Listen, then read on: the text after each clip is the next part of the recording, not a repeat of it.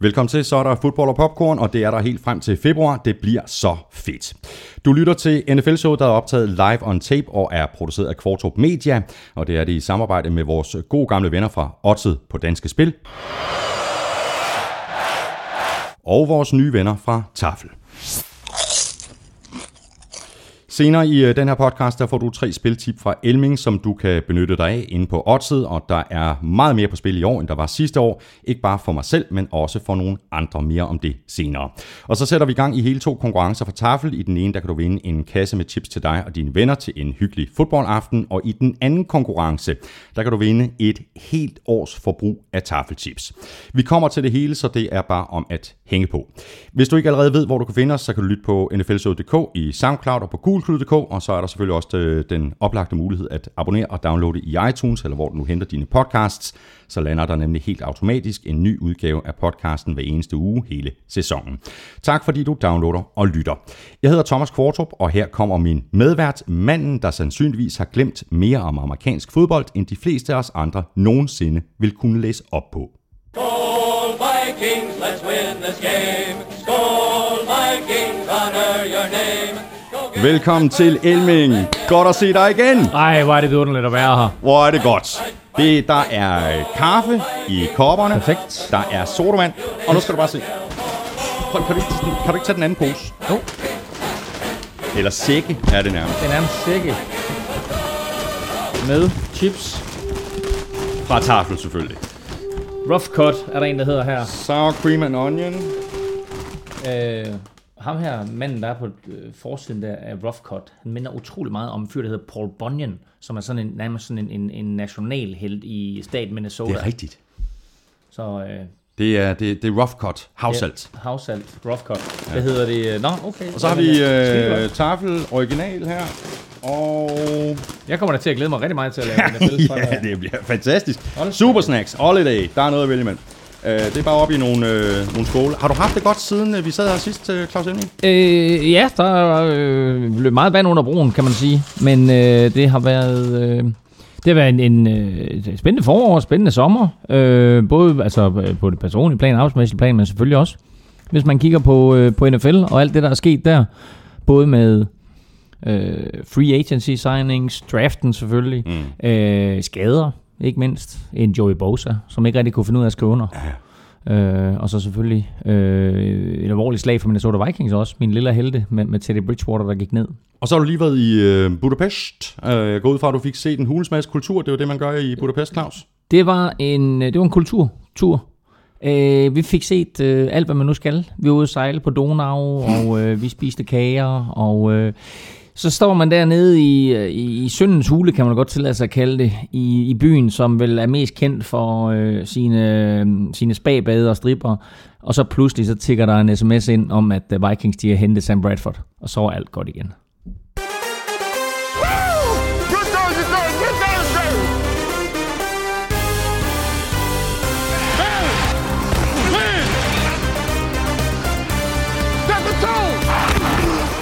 Så går vi for alvor i gang med NFL-showet, og vi gør det fuldstændig ligesom sidste år. I dag der tager vi et kig på AFC og kommer med vores bud på, hvem der går i Super Bowl 51 fra den konference.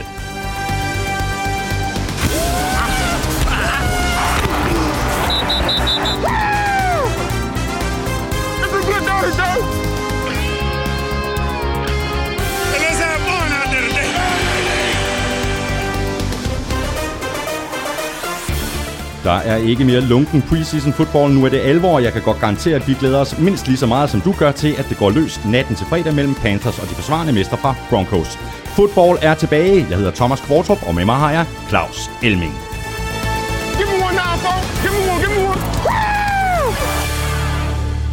Nå Elming, vi kan lige så godt øh, få det her overstået med det samme, øh, selvom vi jo først kommer til at tale øh, NFC i podcasten, som vi uploader i morgen. Teddy Bridgewater er ude for sæsonen.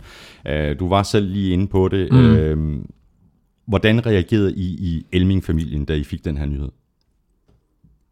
Uh, lidt ligesom nu, stillhed. uh, det er, altså, det, er altså ikke det, jeg har hørt. Det er altså ikke det, jeg har hørt, fordi jeg har, jeg har fået opsnappet et øh, klip fra øh, Elming-familien, lige præcis øh, dengang, hvor den her nyhed den kom mm. ud. Nu skal du høre. Mm. 장군님께서는 한평생 오로지 우리 인민들을 Ja, der er selvfølgelig ikke nogen grund til at træde i det, Elming, men... Og jeg, og jeg ved at kende dig så godt, så jeg vidste præcis, hvad det var for et lydklip, du ville spille. Ikke? Nå. men, øh, men ja, altså selvfølgelig, øh, alle brikkerne er på plads. Øh, vi har jo øh, lidt under de her fire tabte Super Bowls igennem efterhånden mange år, og øh, nu pludselig er der håb om, at, at man kan spille sig øh, langt i slutspillet, måske i en Super Bowl. Hmm. Forsvaret er på plads. Der er playmakers øh, øh, og en quarterback øh, i Teddy Bridgewater, som har forbedret sig. Og så pludselig, øh, så går han ned, øh, bliver skadet i en ene ulykke til træning, øh, og river nærmest hele det ene knæ i stykker. Øh, en, en helt bizarre skade, uden kontakt. Øh, og Det er som regel nogle af de værste skader. Det, det Ja, ja. de er uden, uden kontakt. Øh, og der, der må jeg skulle sige, der, øh, der, der gik mine forhåbninger fra Vikings sæson jo, fra, fra Super Bowl til uha, jeg vide, om vi kommer i slutspillet. mm. Og så samlede I så uh, Sam Bradford op. Øh, Ja, samlet no- op, samlet op og samlet op. Øh, ja, skal vi ikke sige, vi tra- traded ham. køb, købte ham dyr, ja. dyre domme. Lidt, lidt dyrt, ikke? Et Ja. første runde pick uh, næste år, og så et uh, fjerde runde pick i uh, 2018. Et, et første runde pick til næste år, øh, og det fjerde runde pick om to år kan faktisk blive til et andet runde pick, alt afhængig af, hvordan øh, Sam Bradford spiller, øh, hvor mange kampe han deltager i, og hvor langt han tager Vikings. Øh, og så kan man sige, man kan ikke sætte pris på en Super Bowl sejr. Alle brikkerne er på plads, og det ved Vikings, og vinduet i NFL er så utrolig lille, medmindre man hedder New England Patriots, øh, at øh, når man har øh, spillerne på plads, så skal man slå til. Og de gik ud med det samme Vikings øh, efter Teddy Bridgewater skade, skulle lige sunde sig, øh, og har så angiveligt lige lagt nogle følger ud hos de forskellige klubber. Hvem har mm. øh, quarterbacks, som de er interesseret i at trade? Hvilke quarterbacks er vi selv interesseret i? Og øh, pludselig så kommer den her deal øh, i stand med Sam Bradford. Og det der er med det, det er, ja, det er dyrt, men du har også en spiller, som øh, hvis han ikke havde været skadet så meget, som han har, og hvis han ikke havde spillet bag nogle horrible offensive linjer, så havde han måske haft en bedre karriere statistisk, end han har haft indtil videre. Og det her sender bare et signal til resten af holdet, til de andre spillere, om at man øh, fra hovedkontoret er villig til at gøre alt, hvad der skal til i år for at skaffe øh, den mand, den sidste brik, mm. øh, som, øh, som kan give dem en Super Bowl sejr. Og, Og så, så skal han vel øh, dybest set øh, ind og, og give bolden til Adrian Peterson, og så undgå at, at, at, at kaste bolden til modstanderne. Ja, i hvert fald det første. Ja, ja, ja, ja du har fuldstændig ret. Altså, han skal selvfølgelig kaste bolden til modstanderen, men jeg tror egentlig, at Sam Bradford, altså han, han har jo ganske gode arme, og han spillede faktisk okay i Chip Kellys øh, forsvar sidste år, eller angreb sidste år. Øh, så øh, jeg føler lidt, at altså, jeg, jeg- altså, lige til at starte med, der var sådan lidt Sam Bradford. Og så jo mere jeg tænkte over det, jo mere synes jeg egentlig, at det er ganske positivt, og det er i hvert fald en klar opgradering i forhold til øh, Sean Hill, som var backup quarterback, som skulle have startet. Mm. Øhm, det er ikke sikkert, at Sam, at Sam Bradford han kommer til at starte på søndag, men, øh, men øh, der, er der, en, øh, der er der en stor chance for det. Altså han får lidt over en uge. Øh, Men så lidt- sandsynligvis lidt- med, en, med en reduceret playbook, ikke? Selvfølgelig, selvfølgelig. Det, det kommer det til at blive. Øh, men altså, jeg, jeg, jeg er sgu for, und, undskyld, undskyld udtryk, jeg er fortrøstningsfuld. Mm. Øh, jeg synes, jeg synes på, øh, på den korte bane er det faktisk et okay, øh, en okay løsning. Så du piver ikke længere. Nej, jeg er faktisk glad. Det er dejligt. Lad os så bare lige nappe et par, par regelændringer, øh, Claus. Jeg tror faktisk, vi talte om den tilbage i øh, april, øh, mm. men bare lige for en øh, sikkerheds skyld. For det første, så er der kommet en ny regel om udvisning i forhold til øh, usportslig optræden. To mm. af dem i en øh, kamp, og så er det ud. Hvis du, øh, hvis du bliver idømt to personlige straffe for usportslig optræden, og det kan være øh, øh, tale skidt til modstanderne, øh, håne modstanderne, øh, tale skidt til dommerne, whatever. Hvis du får to af den type straf, så ryger du ud. Øh, og det betyder altså, at øh, brutale hits, som du får en 15 milliard straf for, det tæller ikke med i den her kategori. Mm, mm, mm. Så det er sådan mere øh, den her altså etikette-regel, du skal opføre dig ordentligt, øh, som, øh, som, som gør, at du nu kan blive udvist. Og hvis du får to af den slags personlige straf, så kan du også ryge ud. Og så har vi ændringen i reglen om uh, touchback. Uh, bolden bliver nu placeret på, på 25 yard linjen i stedet for 20 yard linjen, uh, hvis bolden for eksempel ved uh, kick-off ryger i endzone. Ja, altså, og det bliver jo ganske interessant at se, som, som vi også talte om tidligere i år, hvordan reagerer holdene, fordi NFL's pointe med det her, det var, øh, at øh, det skal ikke give et incitament til returnerne til at returnere den, fordi man tænker, okay, 25 yards, øh, det er alligevel en fjerdedel af banen, mm. så hvis jeg bliver i endzonen, og sidder, sætter mig her, så får vi altså bolden ud på 25-linjen. Der er ganske, ganske få hold, som kan sige, at over en sæson, der vil det være mere fordelagtigt for dem at returnere den, end ikke at returnere den. Øh, men det, der så er sket, er jo, at hold er begyndt at tænke, altså det sparkende hold er begyndt at tænke i en anden retning. Mm-hmm. Nemlig, hvis nu vi sparker lidt kortere, Lidt højere. og lidt højere, Ja. så kan vi altså nå ned, og så kan vi altså stoppe dem. Inden fem, og vel at mærke, sådan som ikke ryger endzonen, så kan vi altså stoppe dem inden 25-linjen. Øh, og jeg ved faktisk, at NFL, øh, og de kan jo ikke tvinge nogen til at gøre noget, men øh, de har, øh, de har lavet vide øh, på et lille internt møde med alle klubberne, at man ser helst, at de sparker den dybt. Øh, det er jo ganske interessant. Ja, at men er det kan man jo ikke styre. det kan man ikke styre. Det er sådan, at du, du pålægger nærmest trænerne at træne på en eller anden øh, bestemt måde, og koordinatorerne og, og kalde nogle bestemte plays. Jeg tror, vi får flere returns ud af det her. Ja, lad os nu se. Det tror jeg. Og så er der lige en interessant ting, det er, at det er kun på kickoff. Punts er stadigvæk, altså touchback på punt, er stadigvæk til 20-linjen, og det samme gælder med touchback for eksempel ved fumble eller interception. Mm-hmm. Det er også stadigvæk 20-linjen. Så er der kommet en hulens masse spørgsmål ind, både på øh, snabelag NFL Show på Twitter og på mail snabelag nflshowet.dk. Vi tager nogle af dem nu, og så skubber vi øh, nogle til øh, NFC-optakten.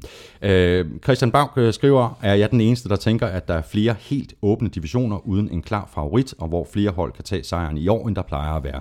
Jeg har selv rigtig svært ved at gætte på en vinder i NFC, AFC North, West og South, samt NFC North og East.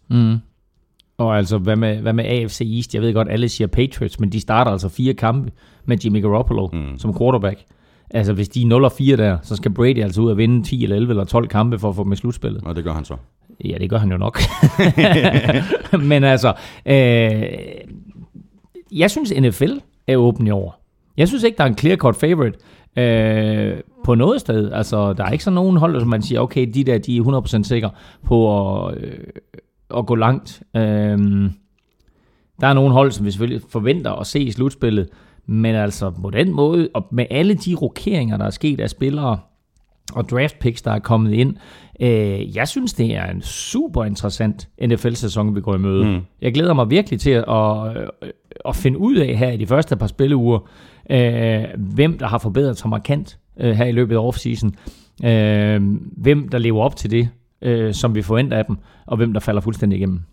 Så har vi øh, Sebastian Jeppesen her, der, der skriver, hvordan ser I David Johnsons muligheder for at blive den bedste running back i denne sæson? Hvem ligger i top 5? Øh, top 5? Jeg, jeg, jeg, jeg har faktisk lavet en meget, meget disciplineret top 5. Ah.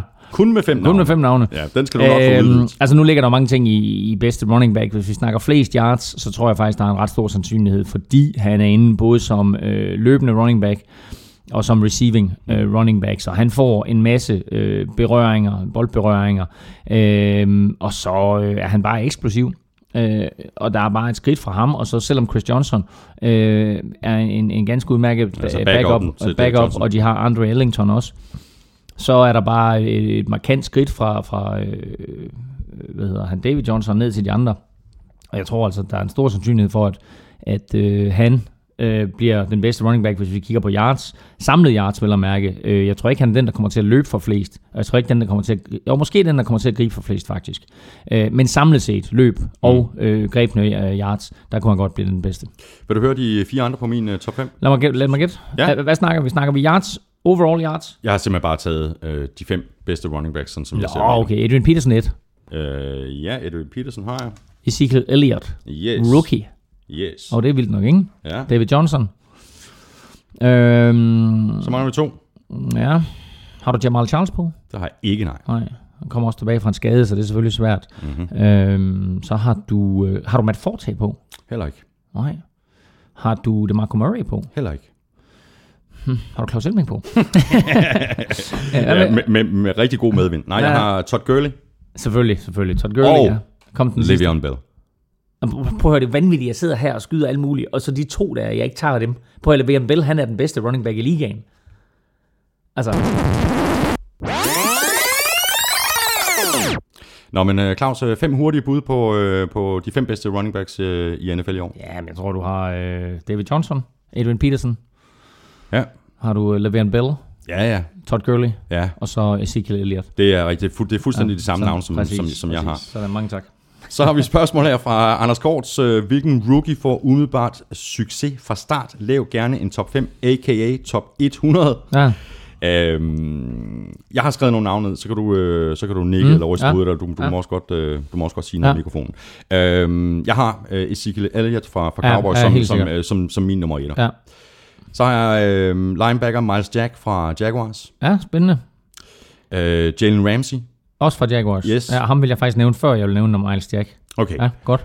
Øh, Shaq Lawson fra Bills. Øh, ja. Øh, DeForest Buckner fra 49ers. Øh, altså, nævner du dem, du tror, der får succes nu? Det, det, det er nogen, altså, der bliver, der bliver spurgt, hvilken rookie får umiddelbart succes fra start. Okay, så det er det mine valgmuligheder. Ja. Okay, fint. Ja, og så, og så har vi uh, Laramie Tunsil fra, fra Dolphins. ja. Det, det er de navne, jeg har skrevet ned. Ja. Øhm, nu nævner du Larry Tunsil, fordi vi har talt så meget om ham, og for dem, der ikke har, har måske fulgt med her i offseason eller draften, så er det jo den her øh, kæmpe store offensive lineman, som endte med at falde i draften, øh, hvor han var udset på et tidspunkt til at blive den første, og så endte han med at blive valgt som nummer 13 af, af, af Dolphins. Der blev valgt en anden offensive lineman, der hedder Ronnie Stanley af Baltimore Ravens, og øh, han har set vanvittigt god ud her i preseason. Så meget, meget interessant at se, hvad der sker med Ronnie Stanley. Alle de der, du nævner der, der vil jeg sige, altså, øhm, og så, så er der en Corey Coleman, receiver i Cleveland, Rigtigt. som har set øh, mm. rigtig, rigtig god ud i preseason. Mm. Øhm, der er en øh, Dak Prescott, quarterback for Dallas Cowboys, Det bliver rigtig spændende at følge, ikke? som har altså rigtig god ud. Men altså, de navne, du nævner der, der vil jeg sige, den, der får størst succes af alle dem, du nævner der, det er Ezekiel Elliott. Vi er fuldstændig enige.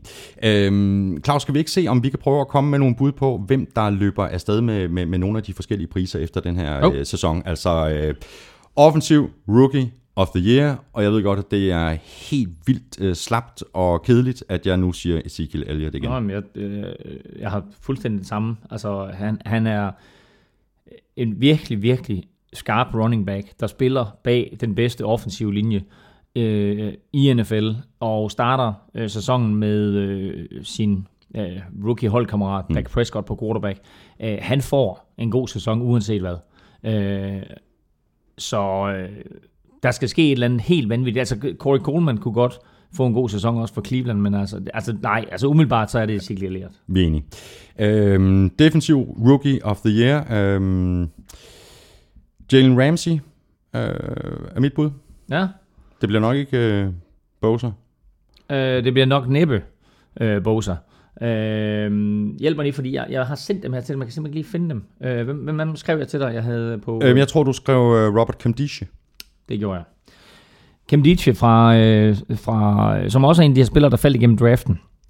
Han, øh, han blev valgt af Arizona Cardinals, og han har altså også set rigtig, rigtig god ud i preseason. Nu, han, spiller, øh, han spiller defensive line, og nogle gange så er det ret svært for en defensive line-spiller at skille sig ud, men altså Aaron Donald har gjort det for eksempel fra St. Louis Rams, og der har været andre eksempler. Øh, men jeg tror, han får en god sæson. Jalen Ramsey øh, kunne være et rigtig, rigtig godt bud også. Mhm. Så har vi øhm, offensiv spiller, øh, Offensive Player of the Year. Øhm, nu har jeg lige fundet de Ja. ja. navne, der som Jamen, du sendte til mig. det var Antonio Brown, jeg sendte til dig, ikke? og jeg er fuldstændig enig, det bliver Ja. ja. Antonio Brown. Og, øh, ja, der er ikke så meget at sige. Altså, øh, der er mange, der siger, at han er... Øh, jeg tror ikke, der er nogen, der siger, at han ikke er ligaens bedste receiver. Men der er mange, der siger, at han er ligaens bedste spiller. Mm. Øh, så altså, øh, det er der, vi er. Øh, og han bliver ikke... Altså, medmindre han får en eller anden fuldstændig vanvittig sæson over 2.000 yards, øh, så bliver han ikke kåret til MVP i ligaen. Men øh, han bliver øh, med stor sandsynlighed, nu her sidder vi og taler inden sæsonen, ikke? Mm. men altså der bliver han kåret til, til Offensive Player of the Year. Der kan ske meget endnu. Så har vi øh, Defensive Player of the Year. Øhm, der siger jeg øh, Khalil Mack fra, øh, fra Raiders. Godt valg. Rigtig godt valg. Øh, og jeg har valgt Luke Kuechly, Åh, oh, så godt valg. øh, som jeg jo synes egentlig havde fortjent den ja. sidste år. Ja, det sad vi også og snakket om. Ja, præcis. Ja. Øh, og blev, blev lidt snydt på målstregen af, af J.J. Watt. øh, men jeg, er- jeg er mega Luke Kuechly-fan. Øh, han spillede ikke alle 16 kampe sidste år, og det kan have, have haft indflydelse på, at, øh, at han ikke fik uh, Defensive Player of the Year. Men de kampe, han var med i, der var han spektakulær. Coach of the Year. Øhm, jeg siger Bruce Arians fra Cardinals. Ja, han, han, han var også oppe inde hos mig. Øh, jeg tror, de skal vinde Super Bowl, for at, øh, at, han skal, at han skal blive Coach of the Year. Jeg har taget en, en helt anden. Øh, jeg ved ikke, var du overrasket, da du så det? Ja, lidt. Gus Bradley. Ja. fra øh, Jacksonville Jaguars. Og øh, grunden til det er, at øh, hvis, hvis Jaguars de træder ind på den store scene i år, øh, og måske endda spiller sig i slutspillet. Det er der ikke nogen, der siger, de gør, men de har en masse brikker på plads. Øh, og de har opgraderet øh, deres svaghed sidste år, som var forsvaret øh, ganske, ganske betragteligt. Øh, så kunne han godt gå hen og blive coach of the year. Mm. MVP, det er den sidste øh, Ja. af, de- her, vi tager. Øh, der siger jeg Aaron Rodgers. Ja, altså, han er en god spiller. En god spiller ved at blive gammel. Hvad, Sidder du og håber? hvad om? Nej, altså Aaron Rodgers er selvfølgelig godt bud. Han er en fantastisk spiller, og øh, bortset fra en, en off-season sidste år, så øh, er han jo mange betragtet som, som ligaens bedste quarterback. Mm. Altså jo faktisk bedre end Tom Brady og bedre end øh, alle, alle de andre, vi altid taler om. Men jeg nævner en anden quarterback, og det er Ben Roethlisberger. Han har været på nippet hele ikke hele karrieren, men i hvert fald lad os sige, de sidste 3, 4, 5 år, der har han været på nippet. Han kunne godt have været i den der samtale mm. om at blive MVP. Og øh, i år, øh, der tror jeg, at han bliver det. Så øh, Ja. Fordi, fordi deres angreb ser jo også fuldstændig sindssygt godt ud, Steelers. Altså. det ser På vanvittigt godt trods af, ud. at de ikke har Martavis Bryant. Præcis, ikke? Martavis Bryant er ude, øh, og alligevel så, så ser det der ud som at være et af ligaens mest eksplosive angreb. Og nu er det jo sådan uh, her, at øh, uh, NFL-showet har vokseværk. Vi har fået øh, nye ambitioner, og der er rigtig mange, der har efterlyst et fantasy-segment her i podcasten. Derfor har det så også været øh, nødvendigt at udvide redaktionen som noget helt nyt. Øh, er det mig derfor en øh, fornøjelse at kunne introducere vores nye faste mand i marken, Peter Koversmed. Peter, du er vores øh, spritnye fantasy-korrespondent, og du er taget på tur. Ja, tak for det, Thomas. Jeg står her hos Anders Samuelsens lokale optiker i Horsens, hvor den samlede danske verdenspresse de afventer, hvor stålsatte Anders Samuelsens øjne egentlig er, når det kommer til stykket. Og apropos stålsathed, så står vi også på tærsken til en ny sæson i fantasy football, og det betyder også, at der er en række spillere i AFC, som er fast besluttet på at vise, at de skal trække overskrifter. Bliver 2016 året, hvor Jamal Charles han skal kæmpe for at holde Spencer Ware væk fra fadet? er knivskarpe Chris Hogan, den receiver, som Patriots står og mangler.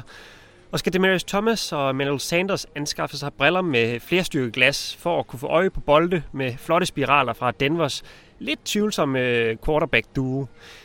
Det må tiden vise, men i fantasy, der gælder det jo altid om at være langsynet og udvise rettidig omhu. Derfor så vil jeg også fremhæve to spillere i AFC, som sikkert ikke er blevet draftet i din liga. Men de kan altså tidligt i sæsonen vise sig at være et par særdeles spændende sleepers, som vil kunne væk selv Joachim B. Olsen under et åbent samråd. Eli Rogers, han er nok ikke et navn, som får så mange fantasy-spillere til at spære øjnene op. Og den væver lille slot receiver fra Pittsburgh Steelers, han syner faktisk heller ikke af så meget. Men Martavis Bryant, han sidder ude med karantæne hele året, og Heath Miller, han har altså stoppet karrieren. Steelers de kommer til at kaste bolden meget, og Big Ben kunne i særdeleshed godt bruge et sikkert mål ind over midten, som har sikre hænder. Så hold øje med Eli Rogers. Jeg tror helt sikkert godt, han kunne vise sig som en artig overraskelse. Hos Baltimore Ravens, der har angrebet altså været præget af en række bygningsfejl. Steve Smith og Breshad Perryman har døjet med skader, og Flaccos nye legetøj i form af tight end Benjamin Watson, han rev en akillescene over her i løbet af preseason. Det efterlader et stort spørgsmålstegn ved Ravens tight end position. De to ungersvende, Crockett Gilmore og Max Williams, de vil helt sikkert ikke billet ind for at blive startere. Men jeg har altså personligt et ret godt øje til gode gamle Dennis Pitta. Dennis Pitta har trodset en ødelagt hofte og en brækket finger, og nu er han altså klar til comeback. Selvom de to unge gutter de, øh, udgør en reel forhindring for Pitta, så vil det altså ikke undre mig, hvis Flacco har det med Titans, som jeg har det med hjemmesko. De kan være nok så skinnende og nye, men når det virkelig gælder, så foretrækker jeg den udtrådte og gennemprøvede model. Men jeg må smutte, Thomas. Jeg kan se, at øh, optikeren her har tilbud på linser. Og så, så må du lige sige til Elming, at han, han kan bare lige give lyd, hvis jeg skal skaffe en ny monokkel til Falkeøje. Jeg hedder Peter Korsmed, og jeg er Danmarks bedste og eneste fantasy-korrespondent. Det er en sej, en sej titel. Ja, sej titel. lige præcis. Nå, hvor fanden har du støvet ham op henne? Jamen, øh, Peter Koversmed har, øh, har kontaktet mig. Nå, Ja, men jeg, kendt, jeg har kendt ham ikke i forvejen. nej. Ja, men han gør det godt. Han gør det rigtig godt. Danmarks eneste og bedste fantasy-korrespondent. Det må jeg sige. Claus, I har også gang i noget, øh, noget fantasy på, på gul klud, er det ikke rigtigt? Vi har lagt hele gul klud om, øh, og øh, der kommer en øh, stor udvidet fantasy-sektion derinde. Vi har øh, lavet et samarbejde med det, der hedder Dynasty 2544. Og så tænker folk, hvad er Dynasty 2544? Men 2544 er selvfølgelig det antal point, som Morten Andersen scorer. Øh, og øh, de øh, har en øh, stak skribenter tilknyttet, som kommer til at levere fantasy-nyheder hver evig eneste uge. Øh, der er både lidt øh, tilbagekig, men naturligvis allermest, som er vigtigst i, i fantasy, nemlig fremadkig, mm-hmm. hvor vi kigger på, hvilke spillere skal du satse på i den her uge? Hvilke spillere skal du holde dig fra? Hvad er sleepers? Øh, er der nogle spillere på den lange bane, som man skal have fat i? Og lige nøjagtigt i den her uge her, hvor der er rigtig, rigtig mange øh, fantasy-ligaer rundt omkring i Danmark, der drafter, der er det måske værd lige at, at gå ind og tjekke, hvad, hvad vi har af forskellige ting derinde. En opfordring herfra. Vi skal have quizzen! Åh, oh, Det er tid til så er det ud med chipsene. Jeg tror, det er sådan en lang break, og så sidder jeg her og spiser chips jo. Nå, du vil have en quiz? Godt. Vi taler AFC øh, i dag. Og øhm, hvad hedder det? Øh, det er jo 15 år siden i år. Den 15. sæson siden, at øh, NFC, eller øh, NFL i det hele taget øh, lavede den her nye opsplitning i øh, 8 divisioner. De gik fra 6 divisioner til 8 divisioner. De udvidede øh, med Houston Texans, der kom ind. Så kom de op på 32 hold. Og dermed så lagde de strukturen om, så man fik 8 divisioner med fire hold i hver. Hmm. Og øh, det har egentlig fungeret upåklageligt. Øh, jeg synes, det er en virkelig, virkelig god struktur, de har fået. Man kan sige, jeg kunne godt tænke mig måske, at man øh, sagde, okay, vi får 16 hold i slutspillet, i stedet for det her mærkelige format med 12 hold i slutspillet. Men lad det ligge, det har ikke noget med quizzen at gøre. Quizzen derimod går ud på, at Houston Texans, Hvorfor har du altid sådan nogle ki- kilometer lange indlæg? Jeg sidder og prøver at høre efter alt det, du siger, og siger, og så er det bare sådan, ja ja, nu kommer der så spørgsmål, der handler om noget helt andet. Det var fordi sidste år, der lagde jeg mærke til, at du begyndte at sidde og tage noter, så tænkte jeg jo mere, jeg snakker jo fu- mere fuldstændig ligegyldige noter, kommer du til at sidde og tage. Nå, øh, nej. Der, det er den 15. sæson, vi skal i gang med. Øh, Houston Texans var det sidste hold, der kom ind i NFL. De spiller i AFC South og blev parret med Tennessee Titans, Jacksonville Jaguars og Indianapolis Colts. Af de 14 hidtidige sæsoner, af de 14 hidtidige sæsoner, hvor mange gange har Colts vundet AFC South titlen, titlen, og hvor mange gange har Houston Texans vundet den? Hvor mange gange har Colts vundet divisionen? Og, siger du Texans? Can't do it. Det tager vi, øh, det tager vi meget, meget senere, øh, Claus. Lad os nu øh, komme i gang med at kigge på øh, AFC, og så se på, hvordan øh, de forskellige hold de tager sig ud her, inden øh, sæsonen går i gang. Og lad os bare begynde med øh, AFC East, hvor vi har en af de øh, absolute favoritter til at gå hele vejen, nemlig Patriots. Øh, sådan har jeg det i hvert fald. Jeg har dem også til at vinde den her division, på trods af, at Brady altså ikke er med de første fire uger på grund af de Flakegate, og på trods af, at de traded øh, Chandler Jones til Cardinals, og på trods af, at de ikke havde et øh, første runde øh, draft pick i, den her, i det års draft. Og øh, på trods af alle de der ting der, du nævner, så er det bare et hold, der er super godt besat hele vejen rundt. Øh, endda så godt besat, så de kunne tillade sig øh, at trade Chandler Jones væk øh, for hjælp på den offensive linje. Så de traded med, med Cardinals, der sendte de øh, Jonathan Cooper. Øh, Cardinals sendte Jonathan Cooper til New England, og New England sendte Chandler Jones til Cardinals. Øh, og det viser bare, hvor stærkt besat de er. De havde en, øh, en OK draft, taget i betragtning, at at de ikke kan noget første runde pick. Øh, men det helt springende punkt lige nu, det er selvfølgelig Tom Brady har fire spilledages karantæne. De fire kampe, det er imod Cardinals, Ude. Den bliver svær med Garoppolo, ikke? ude mod Cardinals. Det er mod Dolphins, det er mod Texans, og det er mod Bills. Hjemme. Uanset om det er hjemme eller ej. Cardinals, det gør ikke noget, at de taber den. Det er en NFC-modstander. Det er et godt hold. De kunne have tabt den, selvom Brady var der. Hmm. De tre andre kampe, Dolphins, Texans og Bills, skal man altså lige lægge mærke til. Dolphins og Bills spiller de i division med. Taber de de to kampe, så er de 0-2 i divisionen allerede. Taber de til Texans også, så er de også 0-1 imod en modstander, som øh, de med stor sandsynlighed kommer til at kæmpe om en slutspilsplads med. Slutter de de her fire kampe 0-4, så er jeg ikke så sikker på, at Patriots kommer igen. Der bliver også ballade Mm. i, øh, i Boston-land, ikke? Jeg tror heller ikke, de går 0-4. Altså, Nej, jeg kan- jeg kan prøv, det, er, det er et super godt hold, og, og man skal også sige, at Jimmy Garoppolo kommer ind, han er lidt uprøvet blad, men han har trods alt stadigvæk de samme våben at arbejde med, som Brady har, Plus, at der står en, en head coach ude på sidelinjen, der hedder Bill Belichick. som har filmet alle de andre holds træninger. Præcis. Ja, men altså, det, det er svært at bet- bette imod øh, Bill Belichick, ikke? Jo, men Bill Belichick har også bare haft den fordel hele vejen igennem sin coaching-karriere, at han har haft Tom Brady. Øhm, der har været nogle sæsoner, hvor Brady øh, enten ikke har fuldført dem, eller, eller øh, været skadet, og der har de stadigvæk gjort det godt. Og Ja, det 2008 med To- Matt Castle, ikke? Matt Castle ikke? Kom ind fuldstændig uforberedt i 11, 11 og 5, ikke? 11 og 5, ja. Øhm, og det er måske det, man skal forholde sig til lige nu, hvis det er sådan, at man er, man er Patriots-fan, øh, og siger, kan Garoppolo løfte den her opgave? Nu er det ikke 16 kampe, han skal spille. Nu er det altså kun 4. Mm. Men det er stadigvæk en fjerdedel af grundspillet. Går de 1 og 3 eller 2 og 2, fint nok, opgaven løst. Går de 0 og 4, så er det jo, øh, så kan man sige, øh, det er jo her problemerne starter lidt for dem, men det er også der, hvor det bliver sjovt lige pludselig. Mm. Men det er så også der, hvor hele den her konflikt omkring Deflategate, at den kommer op og vinde igen. Var det en retfærdig dom? Var det nu retfærdig dom? Det skal jeg slet ikke begynde på, men der er ingen tvivl om, at de lokale medier i Boston-området, de går mok, hvis det er sådan, de går 0-4. Det gør de.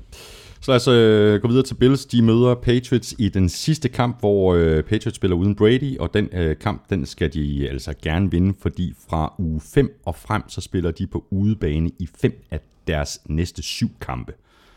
Så det bliver, det bliver lidt, øh, lidt tough. Øh, Tyre, Taylor har, Tyre Taylor har forlænget, og han har skrevet under på en øh, stor kontrakt, og det vil, vel, øh, vel ham og så den her øh, dobbelttrussel, som han står for, som Bills skal bygge deres angreb på, sammen med selvfølgelig øh, løbeangrebet og LeSean McCoy. Øh, det her Bills-mandskab er jo, øh, er jo ganske interessant, altså også fordi de jo også ser en mulighed med, øh, med, med de fire kampe, som, som, som Brady er ude i, hvor de jo selv skal spille mod Patriots en enkelt gang. Øh, de føler lidt, at de har fundet deres franchise quarterback i Tyrod Taylor. Øh, og de føler lidt, at, at de, er, de er helt fremme på det niveau, som øh, Drew Bledsoe faktisk gav dem, øh, da han kom der til. Det er altså mange år siden efterhånden, at, at Bledsoe var der, så, så Tyrod Taylor er en mand, der giver håb. Samtidig så øh, er Rex Ryan i sin anden sæson.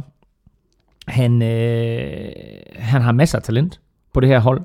Han har øh, skabt et godt forsvar med brækker, som han selv har hævet ind, mere eller mindre, ikke dem alle sammen, men, men, men, men største del af dem. Øh, så det her, det er, det er et hold, som, øh, som sagtens kunne overraske positivt. Det står og falder selvfølgelig med Tyra Taylor quarterback, det gør det ofte, men altså, man skal ikke afskrive Bills. Hmm. Så øh, Jack Lawson, Bills øh, første rundevalg, han, øh, han kommer til at miste starten af sæsonen på grund af en, øh, jeg mener, det er en skulderskade. Øh, deres anden rundevalg, Reggie Ragland, øh, blev skadet i, i training camp. Det er selvfølgelig et, øh, et par, par minuser i, i bogen. Ja, det, det er to af de valg, ikke, som, som Rex Ryan hiver ind øh, og siger, nu skal jeg opgradere mit forsvar. Og så bliver de begge to skadet. Reggie Ragland, han er ude for hele sæsonen. Øh, han var udsat til at starte på linebacker. Øh, Shaq Lawson er ude. Øh, altså, hvor lang tid han er ude, er faktisk usikkert. Øh, men han er i hvert fald ikke med i, i spil U1. Øh, han øh, er på det, der hedder IR lige nu. Øh, og jeg kan bare ikke huske, hvornår han blev sat på, om han var klar til at spille i U2 eller 3, eller hvornår han er klar. Men, øh, men ham skal de i hvert fald have tilbage på et tidspunkt. Så det bliver lidt de gamle kendinge, som, øh, som, som Bills kommer til at spille med på defense. Jets, øh, de var øh, super tæt på at komme i slutspillet sidste år, men de får øh, ikke fornøjelsen af at spille mod Patriots uden Brady, og så er deres schedule altså ikke det nemmeste. De får fornøjelsen af Bengals, Bills, Chiefs, Seahawks, Steelers og Cardinals i de første seks kampe. Og i modsætning til Bills og Dolphins, så får de fornøjelsen af at skulle møde Patriots to gange med Tom Brady. Mm. Øh, er det interessant? Øh, og det, der er også interessant, det, det er faktisk, at Jets jo havde en rigtig, rigtig god sæson sidste år.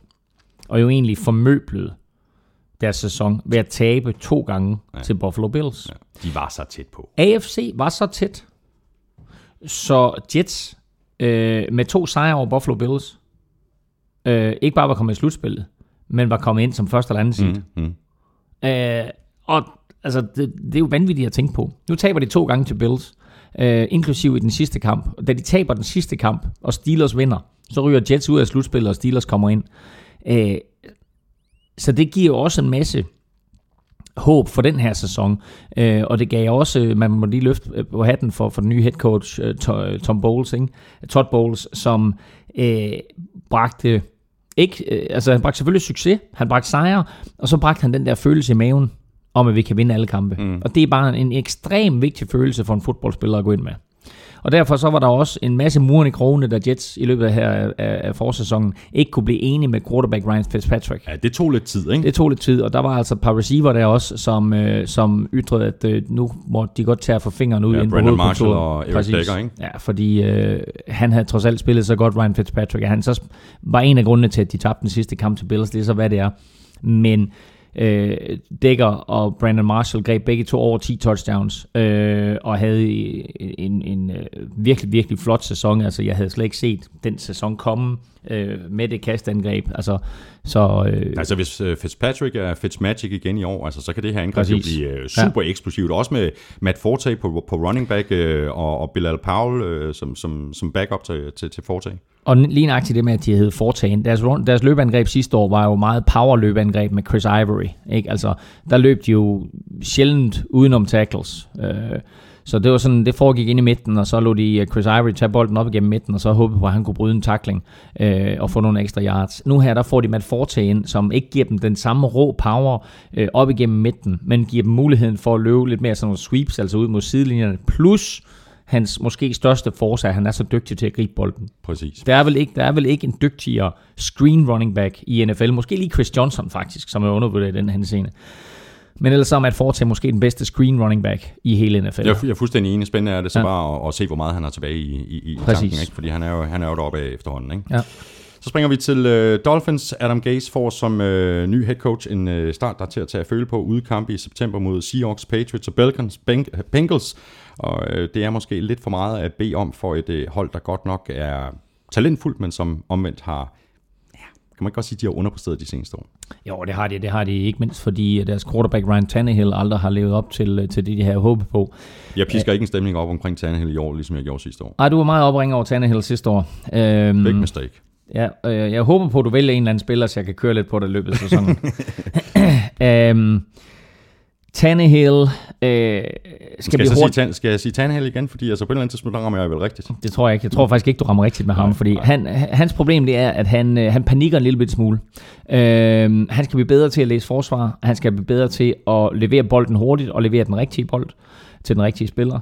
Øh, og træder han ikke et skridt frem i den her sæson, så er jeg tilbøjelig til at sige, at så bliver det hans sidste med Dolphins. Så tror jeg, de går en anden retning. Men deres O-line ser bedre ud, ikke? Efter at de, har- de nappede øh, Larry Tunsil i, øh, i, i draften, deres øh, første rundevalg. Altså deres O-line fik et kæmpe boost med Laramie Tunsil, og han har set rigtig god ud i preseason, så han kommer til at starte. Og som vi også talte om, da vi havde vores draft podcasts, så var det her, det var altså en gave til Dolphins, at han faldt ned til dem på 13. Og så er de så ikke længere øh, fornøjelsen af Lamar Miller. Han er i øh, Texans, men til gengæld så har de så fået tilført Arian Foster. Og også spændende at se ham. Ja, meget interessant, ikke? At, at de jo nærmest byttede running backs. Mm. Øh, Lamar Miller, ingen tvivl om, at han bliver en god tilføjelse til Texans. Øh, og hvor meget har Aaron Foster tilbage i tanken, det, det øh, glæder jeg mig faktisk til at se. Øh, han, øh, han kommer i hvert fald ind og, og bliver umiddelbart øh, starter på det her hold. Så øh, han kommer til at spille. Øh, og så har de også øh, den her øh, engelske amerikaner, Jay Ajayi, mm. som, øh, som også får nogle carries. Selvfølgelig havde en ganske god sæson sidste år. Skal vi springe videre til AFC North og øh, Pittsburgh Steelers? Ja, yeah, lige kort vende deres forsvar jo også. Altså, de har jo et, et, et ganske godt forsvar, ikke mindst jo deres, deres defensive linje med Dominic Kansu og Cameron Wake. Øh, selvom Wake han er, oppe på, han er 34 nu, ikke? Øh, men så har de fået Mario Williams ind, øh, med et håb om, at, at han stadigvæk har lidt i tanken. Øh, og hævet, Så har de så til gengæld mi- mistet Olivia Vernon til, til Giants. Det gjorde de. Øh, og så øh, har de fået Kiko Alonso ind, som jo havde en fantastisk rookie-sæson, men ikke rigtig har vist noget siden. Og så spørgsmålet, om de kan sætte øh, noget liv tilbage i ham. Så øh, ganske interessant, de ting, de har gjort i Miami, og vi har jo heller ikke nævnt, at de har fået ny øh, head coach i Adam Gase, mm. som kom til fra Chicago Bears, hvor han havde stor succes med at sætte lidt skik på øh, Jay Cutler. Øh, og han skal selvfølgelig gøre det samme med Ryan Tannehill. Og så lad os øh, springe til AFC North og øh, Pittsburgh Steelers, og, øh, og dem har jeg altså meget stor fidus til i år, og, og det er på trods af, som vi også har talt om øh, indledningsvis, at de ikke har Martavis Bryant med. Uh, han er ude med, med karantæne hele sæsonen, og så mangler de selvfølgelig også uh, Le'Veon Bell, uh, du ved, en af de her rigtig, rigtig gode uh, running backs i ligaen, Ja, ja. Claus. Ja, ja. Uh, han mangler de i de første uh, tre, kampe. Tre kampe, ja. Ja. Øhm, og apropos fantasy, som vi talte om før, så øh, skal man jo lige lægge mærke til, at det, det kan jo godt være en idé at hente Daniel Williams øh, til de første tre runder. Øh, han kommer til at få en masse carries øh, og score en masse øh, yards og, og touchdowns forhåbentlig. Så øh, han, er i hvert fald, han er i hvert fald værd at hente. Øh, og kombinationen af de to, når de begge to er der, øh, er også en af de bedste tandem overhovedet i ligaen. Øh, og vi talte i rosende vendinger om Le'Veon Bell sidste år, og nu sidder han altså ude i tre kampe øh, for, på grund af nogle missede øh, dopingtest. Øh, Ja, sådan som jeg forstod det, så har, han, siger han, at han aldrig nogensinde har fået de her beskeder, Ja, jeg som, ved det ikke, jeg ved det ikke. Altså, så, så som var kunne- blevet indtaget på hans mobiltelefon. Præcis. De gav ham jo fire spildags karantæne til at starte med, og så sagde han, at han havde ikke modtaget de der, og, og ligaen står fast og siger, at du har modtaget dem, og så videre. Så blev det enige om en anden form for kompromis, og så blev det tre kampe i stedet for fire kampe. Men altså stadigvæk tre kampes karantæne til Le'Veon Bell. Og øh, når det så er sagt, kommer han tilbage, og så spiller han 13 kampe, og han er så sjov at se på. Altså, der er ikke nogen running back som ham i ligaen. Han kan jo altså have tre eller fire forsvar omkring sig, og så lave en eller anden lille fodfinde, mm. øh, og så sidder de alle sammen på bagdelen, og han løber 10 yards ned ad banen. Og det er både, når han griber bolden out of backfield, og når han løber bolden. Han, ikke? han, han er ekstrem. Så Ja, det- det er det, flot, flot, flot, flot, jeg glemte ham til at starte med. Todd Haley, han har jo han har sagt, at øh, Steelers de går efter at score øh, minimum 30 point øh, per kamp. Øh, Det er offensivt, og nok så, øh, nok så vigtigt, øh, så har de jo også øh, snakket om både Haley og Ben Roethlisberger, at de i stor stil vil gå efter at lave two-point conversions i år. Mm. De, gjorde det, de gjorde det noget sidste år, men altså, det virker til at være en, en helt strategi for dem i år. De simpelthen vil, vil være ekstra aggressive, og så ofte gå efter to point. Ja, og man kan sige, at, at de brugte øh, sådan set, øh, da, da, da det her det kom op at vende for to år siden, at NFL overvejede det, der allerede der begyndte Steelers at træne forskellige former for two-point conversion. Så da reglen blev indført, øh, som en test sidste år var det jo stadigvæk, så da reglen blev indført, øh, og det er jo ikke noget med en two-point conversion blev indført, den har, den har været der længe, men det her med, at, at øh, ekstra point blev rykket 15 yards tilbage, øh, da den blev indført, der var de sådan set forberedt. Mm. Der er sikkert nogle andre hold, der har gjort det samme, men det viser bare lidt omkring den her forberedelse, som der er nødvendig i NFL for at klare sig. Øhm, og det vil sige, at de havde x antal mange two-point conversions at vælge mellem, og vi så jo et hav af dem sidste år også. Øh, og det bliver ganske interessant at se, hvordan de vurderer. For man kan sige, at du, du skal kun konvertere 50% af dem. Mm. Øh, så er du på lige fod med, hvis du, hvis du, hvis du konverterer 100% af dine ekstra point. Og konverterer du mere end 50% af dem, så pludselig så, gør, så er det jo bedre, end at Og, vi, sparke og, vi, ekstra og point. vi er jo begge to store fans af den her nye regel. Stop dig selv. Jamen, jeg er nu. Jeg er nu. Jeg er kravlet helt over i den anden grøft. Men, øh, ja, men, men, men det er fedt. Det er fedt. Og, og øh, altså det, jeg, det, jeg hører øh, fra de forskellige NFL-hold, det er, at det Steelers er ikke det eneste. Der er mange, mm. som vil gå efter, øh, efter flere two-point Ja, conversions. det er fedt. Ja. Og Tampa Bay Buccaneers vil jo nok også, fordi ham der rookie-kickeren, de har hævet ind, han sejler, han sejler dem jo til højre og til venstre. Så, ja. men uh, den til den sov. Bare lige en, en sidste kommentar til Steelers. Øh, Du, du har jo øh, du har sagt, at du har Roethlisberger som din MVP-kandidat, men mm. ham skal de altså passe bedre på, end de har gjort de, de seneste sæsoner. Altså, han har det med at blive skadet. Øhm, og så har du altså en, en backup i, i Landry, Jones, Landry Jones, ikke? og han er altså ikke nogen Roethlisberger. Ej, altså, man, øh, lad os bare håbe, det ikke kommer dertil. Øh, de forsøgte Landry Jones sidste år, de forsøgte Michael Vick sidste år, og det eneste, der skete ved det, det var, at øh, Heath Millers produktion og Antonio Browns øh, produktion gik ned. Nu her, øh, 16 kampe med Roethlisberger plus playoffs, det er øh, alfa og omega for, at, at øh, Steelers skal have en chance. Roethlisberger får sin center tilbage, Marquis Pouncey, som var skadet hele mm, sidste år. De er super skarpe indvendigt med, med de to guards, David DeCastro og Ramon Foster, og så Marquis Pouncey. Deres, deres øh, problem er selvfølgelig på de to tackle-positioner, øh, hvor de ikke sådan har hvad skal vi sige, noget man kan tillade sig at kalde for, for superstjerner. Øh, så på, der, der, der, der skal de altså være dygtige og bedre til at beskytte Ben Roethlisberger, end de har været før i tiden, fordi han har taget mange skrald, og han er 34 år gammel, han bliver ikke yngre, øhm, og han kan ikke lade være.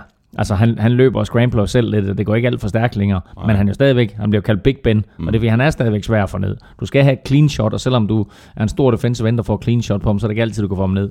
Men hvis han tager skrald efter skrald efter skrald, så 10-12 uger ind i sæsonen, Ja, så begynder de bare at gå ondt. Ja, det gør det.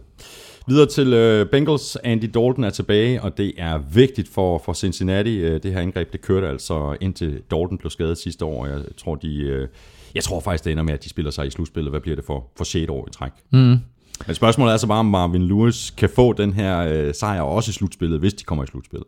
I, i, ja, altså nu var han jo i den uheldige situation, at Andy Dalton jo blev skadet øh, op til slutspillet, Præcis. og AJ McCarron kommer ind, og øh, de havde håbet på at få Andy Dalton tilbage til deres slutspilskamp, men, men får det ikke. Øh, at de så har øh, nærmest besejret Steelers i slutspillet, øh, men at øh, Vontaze Perfect, han dummer sig, ja. øh, og så ender det med, at Steelers vinder kampen alligevel.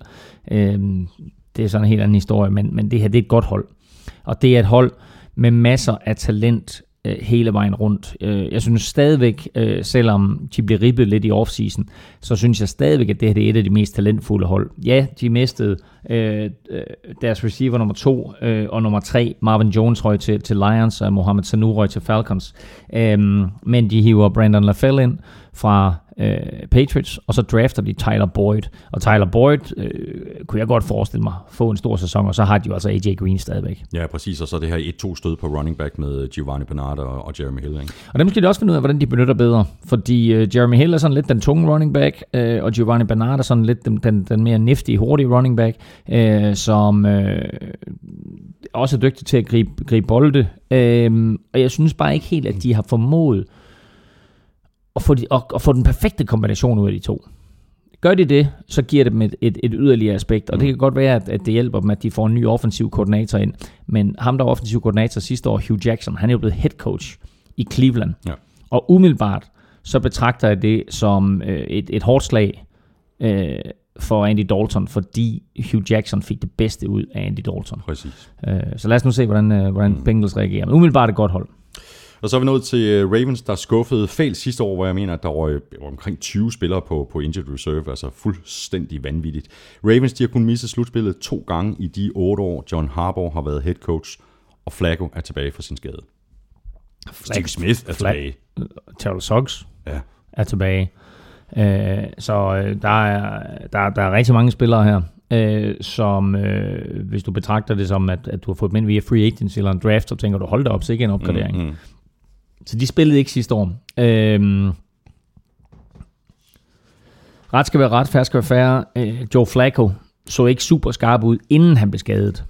Øhm, så øh, han skal finde tilbage til det niveau, han havde for to sæsoner siden, tre sæsoner siden. Øh, det niveau, han havde, da de vandt Super Bowl. Øhm, nu får han øh, Steve Smith tilbage. Kamar Aiken, øh, den anden receiver, havde faktisk lidt en gennembrudssæson mm. i fraværet af Steve Smith.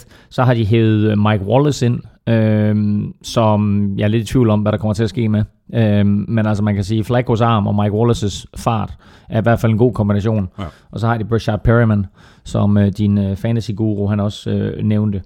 Øhm, og Dennis Pitter jo, som han nævnte, ja. han, var, han var stor, han var stor på, øh, på, på, på Ravens, Ja. din fantasy-guru der. Ja. Det kræver jo, hvis, hvis det her det skal lykkes, at øh, Joe Flacco han spiller godt. Og så krydser jeg så meget fingre for Steve Smith. Altså, manden er 37 år gammel. Han fik den her meget alvorlige skade øh, sidste sæson, hvor han jo havde sagt ud, øh, han havde meldt ud øh, på, på forhånd, det her det er min sidste sæson, så bliver mm. han skadet. Og så går det lige nogle måneder, og så siger han, ja, okay, jeg åbner de døren. Ja. på klem for at tage en sæson, men jeg håber så meget, at han ikke kommer til at skuffe. Altså, jeg vil i hvert fald ikke bette imod Steve Smith med den her attitude, han har, Præcis. og den karriere, han har haft. Ja, ja, nå, men altså et, et er han jo vanvittigt talentfuld, men to, så har han også bare det her drive, øh, som der er mange af- de unge spillere, øh, der måske mangler. Han går ud til hver evig eneste træning, hver evig eneste kamp med et formål, og det er øh, at gribe så mange bolde som muligt, lave så mange yards som muligt, øh, og måske øh, sørge for, at den øh, direkte modstander, han har, han føler sig øh, fuldstændig sat til vægs. Mm. Så øh, det her, det, det, er en, det er en spiller, som jeg glæder mig rigtig meget til at se i den kommende sæson. Cleveland Browns, jeg ved ikke, om du glæder dig til at se dem. Øh, Det ser, Jo. ikke, det ser ikke specielt godt ud, Klaas. Jamen, det, jamen, jeg er ikke enig. Altså, det, jeg, ved, ah, jeg, ved, jeg ved ikke, hvor jeg har dem. Øh, Og jeg ved godt, at... De er startet helt forfra. Jamen, er det ikke fedt? Det er jo super fedt. Jeg, siger, jeg, jeg tror, de bliver rigtig, altså hvi- hvis de bliver ved med at gøre det, som de gør lige nu, mm. hamster draft picks, øh, så det hele det kan blive bygget op fra bunden, øh, jamen, altså, så det kan jo meget vel vise at, at, at, at, blive, at være den rigtige strategi. Jeg tror bare ikke rigtig, de kommer nogen steder i år. Øh, deres ejer, Jimmy Haslam, har jo skiftet head coach, øh, som vi andre skifter under hakker. Og øh, nu her, inden, inden øh, 2015-sæsonen, der sagde han jo, we're gonna blow things up. Og det har han da i den grad gjort over de sidste to sæsoner. Øh, det han har gjort, øh, er blandt andet at have hævet en fyr ind, og der er ikke, altså du har garanteret ikke hørt om ham, hvis du sidder og lytter med derhjemme, men en fyr ind, der hedder Paul de Potesta, som er kommet over for baseball, men hvor han har brugt øh, computersystemer, øh, alle mulige former for algoritmer, analyseredskaber osv., osv., til at finde frem til nogle spillere, der passer ind i det system, han spillede. Han har hævet ham ind til at prøve at gøre det samme med Cleveland Browns. Der var filmen Moneyball, som er bygget på, Præcis, her, præcis. som Øh, handler om baseball. Lige nøjagtigt, og Moneyball øh, er jo også blevet lidt et nickname for Cleveland Browns nu. Mm. Og øh, det betyder, at øh, de jo for det første har hævet en, en frygtelig, frygtelig masse spillere ind via draften, hvor da vi to sad og talte om draften sidst, der tænkte vi, men okay, jamen, altså, de draftede 12, og var det 14, nej, 12 14 spil- var det 14 spillere, vanvittigt. Jeg har faktisk et spørgsmål øh, fra... Ja. Vil du have nej, lad mig lige fortsætte det her, og så kan du tage et spørgsmål bagefter. De har beholdt, der var roster cuts i søndags, hvor, mm. hvor, hvor trupperne skulle skæres ned til de maksimale 53 spillere. De beholdt alle 14. Og det, det er lige præcis det, som øh, Mads Bay, han spørger om. Hvad er jeres tanker om, at Browns trader, trader tidligere første rundevalg, og i stedet holder mm. på alle 14 rookies? Men det er vel bare det, som vi har snakket om. De starter fuldstændig forfra, de starter helt fra bunden, ja. og de hamster draft picks. De har, det gør de, og de er dygtige til det. Øh, de, har masser, de har masser af draft picks i år. De har masser af draft picks til næste år og om to år, og alle sammen, eller mange af de draft picks, høje draft picks. Så det her, det er et hold, hvor de siger, okay, der er nogle spillere her, som har været inde under det gamle regime, øh, måske har en dårlig holdning, måske spreder en dårlig stemning. Ud med dem. Nu starter vi helt forfra, Ja, ja, præcis. og så tager vi nogle spillere med på vejen her, som får en eller anden form for fællesskabsånd, og får en, en, et, et fælles drive, hvor vi siger, vi er i det her sammen. Mm. Det er os, der skal tage Cleveland Browns ud af elendigheden, ikke? Øh, og gøre dem til en contender, øh, og bringe liv tilbage i, Ja. ja. i The Dog Pound. Ikke? Ved du, jeg har glemt, øh, Claus, jeg har glemt, at vi skulle øh, øh, sådan lige sige, hvordan øh, vi ser divisionerne. Øh, så Okay, vi, ja. vi har to divisioner nu, så Ja, vi, vi, tager den bare, vi tager den bare fra, fra, fra toppen. Ja. AFC East, der siger jeg Patriots, Bills, Jets og Dolphins. Jeg er lidt i tvivl om øh, Jets og Bills. Men det er rækkefølgen. Patriots, Bills, Jets og Dolphins. Ja. Øhm, og uanset hvor meget jeg sad og talt Jimmy Garoppolo over de her fire første kampe ned sidst, eller for et par minutter siden, så øh, er min rækkefølge Patriots, Bills, Jets, Dolphins. Så, så er vi fuldstændig enige. AFC North har jeg Steelers, Bengals, Ravens og Browns. Og øh, jeg har faktisk her Bengals over Steelers, men det har jeg ændret. Så min rækkefølge hedder Steelers, Bengals, Ravens, Browns.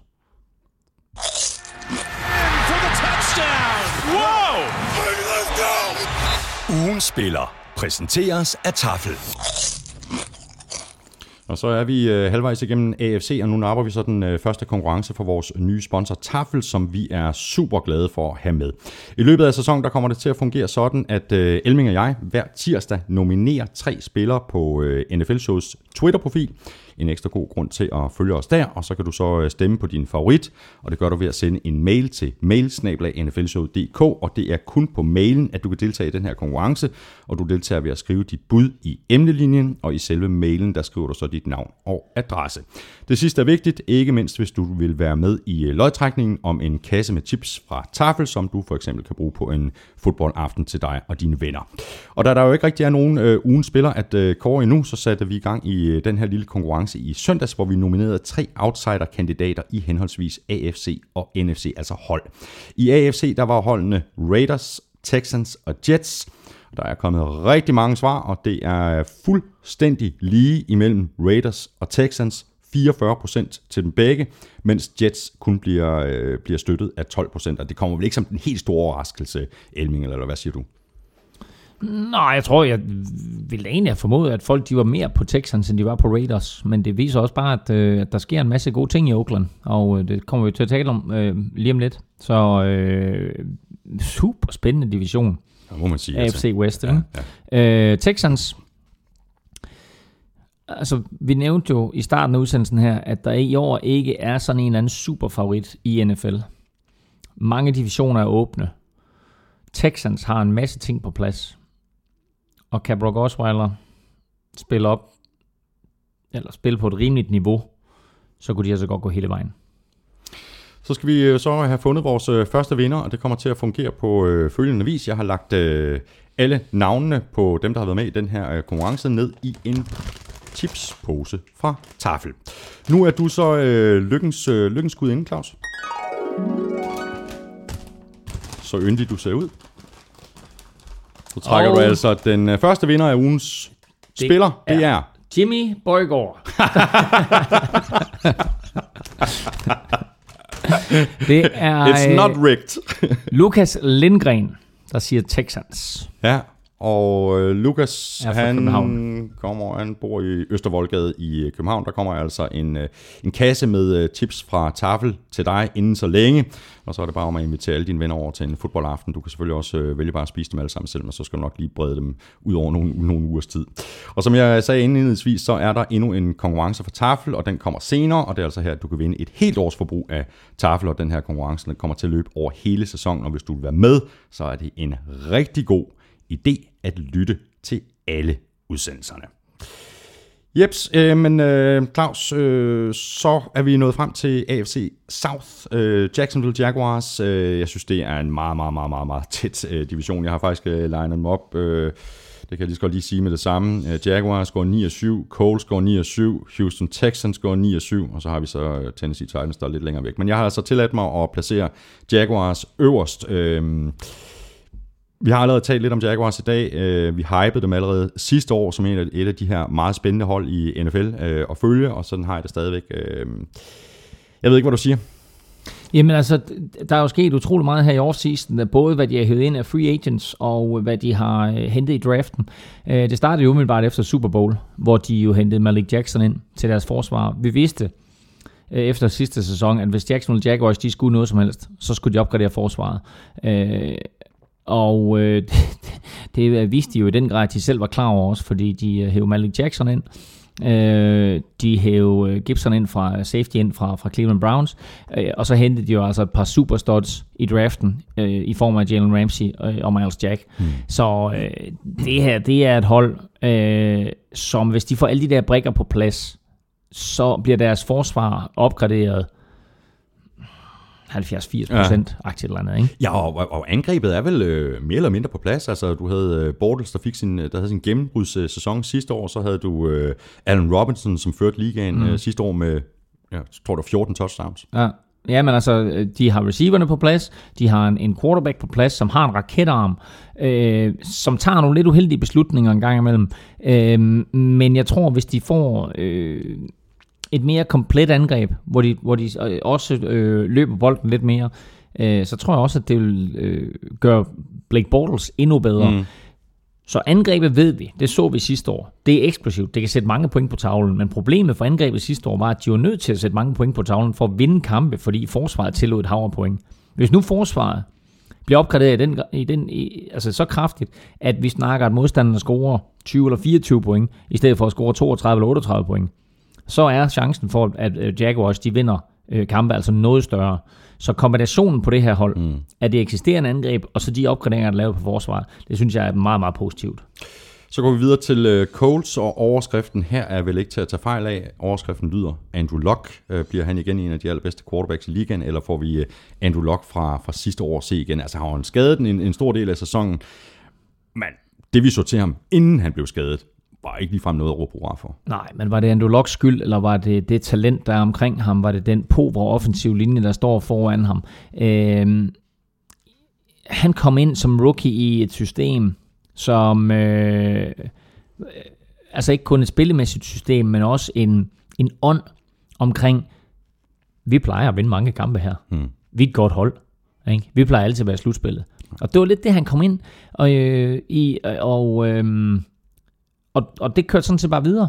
Og hvor alle de sagde, ej, så går de lige fra Peyton Manning til Andrew Luck. Det er da også, det er også uretfærdigt, at de bare sådan kan få sådan nogle gode quarterbacks hele Det tiden. er det også.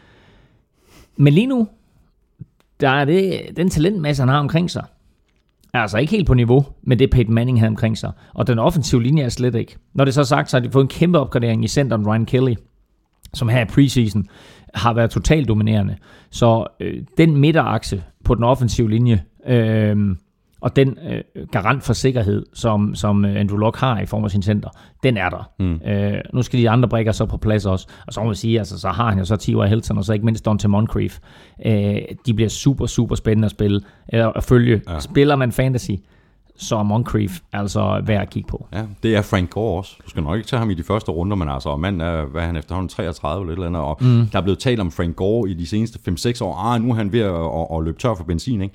Det er han bare ikke. Nej. Og jeg tror ikke, vi kommer til at se en Frank Gore i år, som, som fumbler, ligesom han, han gjorde sidste år. Der var et eller andet med, at øh, havde han et, brud på den ene finger, eller et eller andet, fordi Frank Gore fumbler ikke. Nej, men jeg tror også, der er noget med, at der er noget med, at Tom Brady har taget noget luft ud af nogle af boldene.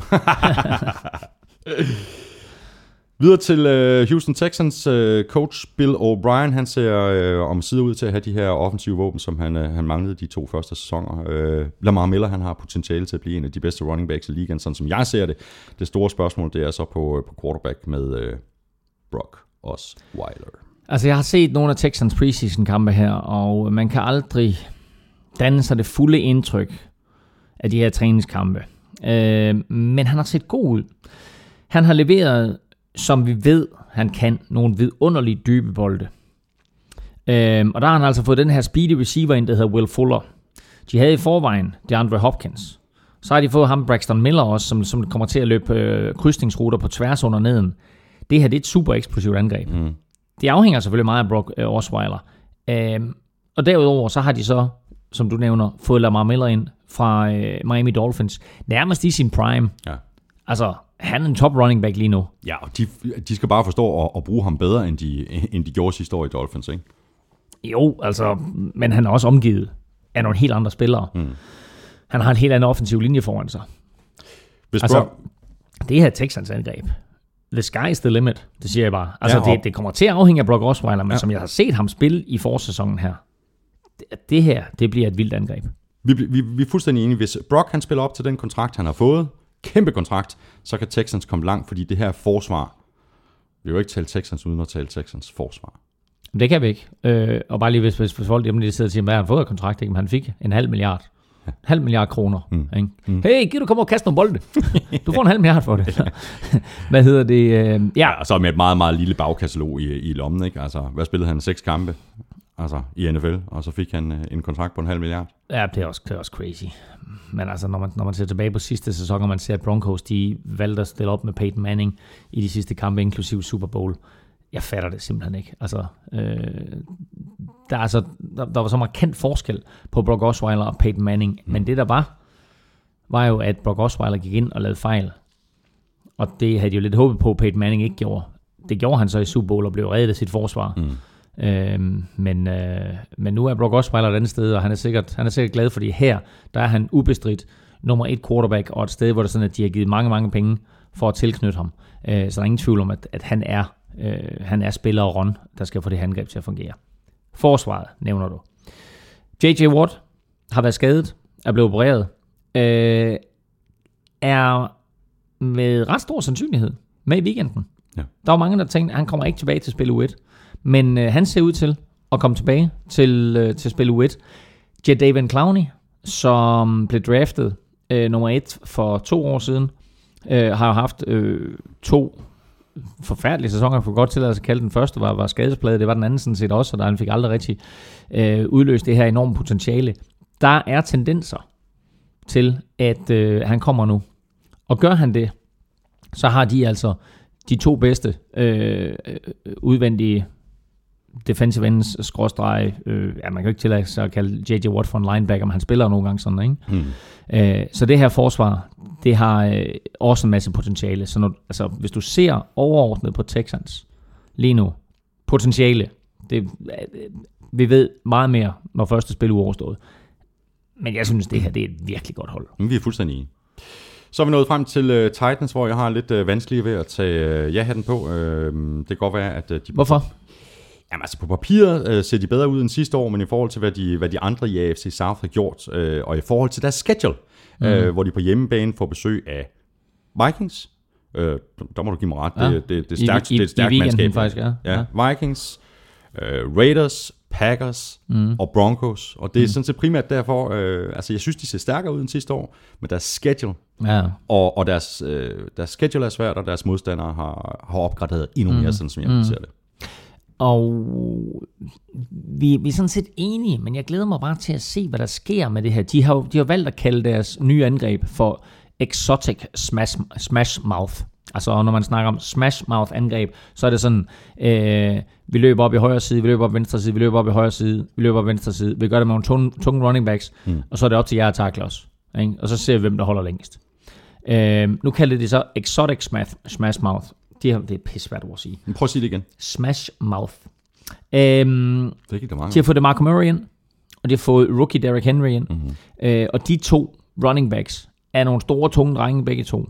Øh, og det kan godt blive en udfordring for alle forsvar at skulle håndtere dem i 60 minutter. Mm. Og så har vi så øh, Marcus Mariota, selvfølgelig som Ja. quarterback, og så øh, Richard Matthews på wide receiver, og Ja. Delaney Walker på tight end. Ja. Altså, så øh, mange af brikkerne er der jo. Ja, det er de. Og, og det er også derfor, det bliver ganske interessant at se, hvad det her angreb det kan, og som vi også talte om tidligere, øh, ikke i dag, men i en tidligere podcast, så hvor mange forsvar bliver mindre og mindre og hurtigere og hurtigere for at dække op for de her voldsomme kastangreb, der findes i NFL nu, så er Texans jo gået, eller Titans gået i en lidt anden retning ved at gøre deres angreb tungere, og så sige, nu prøver vi simpelthen på at løbe. Altså, øh, tag, nu for eksempel, øh, tag nu for eksempel Pittsburgh Steelers. De har en linebacker, der hedder Ryan Shazier. Startende inside linebacker, han vejer 95 kilo. Hmm. Altså, for, øh, for 15 år siden, der havde det Lavon Kirkland stående i midten, ikke? Han vejede 130. Altså, der er bare en kæmpe forskel. Big difference. Så nu her, hvis, og Ryan Shazier er selvfølgelig en god spiller, han rammer som et tog, men hvis han skal takle Derrick Henry eller DeMarco Murray mm. 15 gange i løbet af en kamp, tro mig, så bliver han også træt. Mm. Øhm, så så det, det er det, man skal kigge på. Og det interessante er jo faktisk, at NFL er sådan en, en, en størrelse, som hele, det lidt er amøbe, som hele tiden bevæger sig lidt. Nu er vi gået den her retning her med de hurtige kastangreb, så pludselig så justerer forsvarerne til, okay, så skal vi have mindre linebackere, som er dygtige i opdækning, vi skal have flere defensive backs på banen. Vi taler jo altid om forsvarsmæssigt 4-3 eller 3-4 opstilling, men der er jo super mange 4-2 opstillinger nu, hvor det er sådan, at det er fire defensive linemen, to linebackers og så fem defensive backs. Mm. Øhm, så pludselig så, så, så sker der ændringer i NFL. Den her amøbe, den udvikler sig. Og nu er amøben på vej tilbage til noget af det gamle, nemlig at fullback-positionen pludselig er ved at blive genopfundet. Ja. Der er mange hold, som lige pludselig har en fullback inde. En af de mere spændende er jo for eksempel Glenn, Glenn Gronkowski, øh, Gronks lillebror, mm. ikke? som øh, var undrafted, men kommer på holdkortet i, i Bills og har klaret alle de her roster cuts, og nu skal være fullback derop. Øh, der er flere andre spillere rundt omkring, flere andre fullbacks. Og de vil altså have en fordel over for de her øh, mindre forsvarsspillere. Om det kommer til at vinde kampe, det må tiden vise, men det er bare en interessant udvikling. Og en af dem, der står allerforrest i den udvikling, det er Tennessee Titans. Mm. Så lad os bare lige løbe øh, divisionen igennem. Jeg tror allerede, jeg har sagt, hvordan jeg havde placeret dem. Altså som sagt har jeg øh, Jaguars, Colts og Texans alle sammen med 9-7 records, så det er altså... Jeg blev nødt til at, at, at slå øh, sten, papir, Prøv, saks prøv at med mig. igen. Du havde Sten, papir, saks med mig selv, ikke? Ja. Øh, Jaguars først, ja. Colts toer og Texans tre. Jeg kunne lige så godt have byttet, jeg kunne lige så godt have byttet dem rundt. What? JJ what? JJ what? det giver jo ingen mening, det der. Nu skal du høre, hvordan den division den ender. Er du klar? Ja, helt klar. Texans øverst. Ja, men det kunne jeg også godt have sagt. Jaguars 2. Ja. Titans 3. Ej, stop det. Colts slutter sidst. Ej, not happening. Colts slutter sidst. Not happening. AFC. Du har hørt det her først. Du, ikke, ikke flere øh, øl til dig i dag, Elming. Øh, Det er da, tag noget kaffe i stedet for noget nogle solvand. chips. Ja, lige præcis. Øhm, så mangler vi AFC Vest. Ja. Øh, vi lægger ud med øh, Raiders. Øhm, og jeg ved godt, at jeg ikke er den eneste, der har stor fidus til Raiders. Øh, Vi talte allerede om det sidste år, at de simpelthen har, har gang i noget super godt, øh, både, både på angreb og på forsvar. Øhm, de møder øh, kun øh, et playoff-hold fra sidste år i den første halvdel af sæsonen, så de har virkelig chancen også for at komme godt fra land i år. Og man må jo ikke tale dårligt om Al Davis. Han er jo gud i Oakland. Eller i Raider Nation. Jeg var, øh, jeg var i Oakland sidste år. Jeg har nævnt det nogle gange. Fantastisk oplevelse at være på The Coliseum. Øh, men på The Coliseum, der står der sådan en olympisk flamme, som er tændt. Og det er, øh, det er ikke det officielle gravsted for Al Davis, men det er sådan en, en, en hyldestflamme til Al Davis. Og så er der en statue af ham, og står sådan en plakke med, med Al Davis, og så står den her flamme. Mm. Det er så meget, han betyder. Men Al Davis, og øh, undskyld udtrykket, han fuckede Raiders op til sidst. Ja, fuldstændig de sidste 10 år, ikke? Altså, Og øh, det eneste, han kunne tænke på, det var speed. det var det. Altså, vel at mærke ikke det, man tager øh, til næsen, men, men øh, det, man har på banen, når man har hurtige receiver. Øh, Og så draftede han også en fantastisk quarterback, ikke? og en kicker. Hvad for en quarterback tænker du på? Todd Marinovich? Jamarcus. Nå, til Marcus Russell efter. Ah, det var, Det var skidt, ikke? Jo. Men øh, deres nye general manager, Reggie McKenzie, han har stille og roligt øh, fået piratskibet på ret køl igen. Øh, fået skilt sig af med nogle af de spillere, som øh, ikke passer ind i systemet. Hævet nogle øh, spillere ind, som øh, har gjort Raiders konkurrencedygtig igen. Han har også ramt plet, må vi sige, øh, med hensyn til Derek Carr, øh, quarterbacken, ikke? Altså i, øh, i en draft, øh, som indeholdt Johnny Mansell og, og Teddy Bridgewater og flere andre, så tager han altså øh, Derek Carr øh, i anden runde. Og umiddelbart er han jo den bedste af alle de quarterbacks, der kom ind det år. Mm. Øh, han blev bedre sidste år. Øh, tog sin complete øh, percentage, altså antallet af ramte kast, øh, markant op fra sit første år.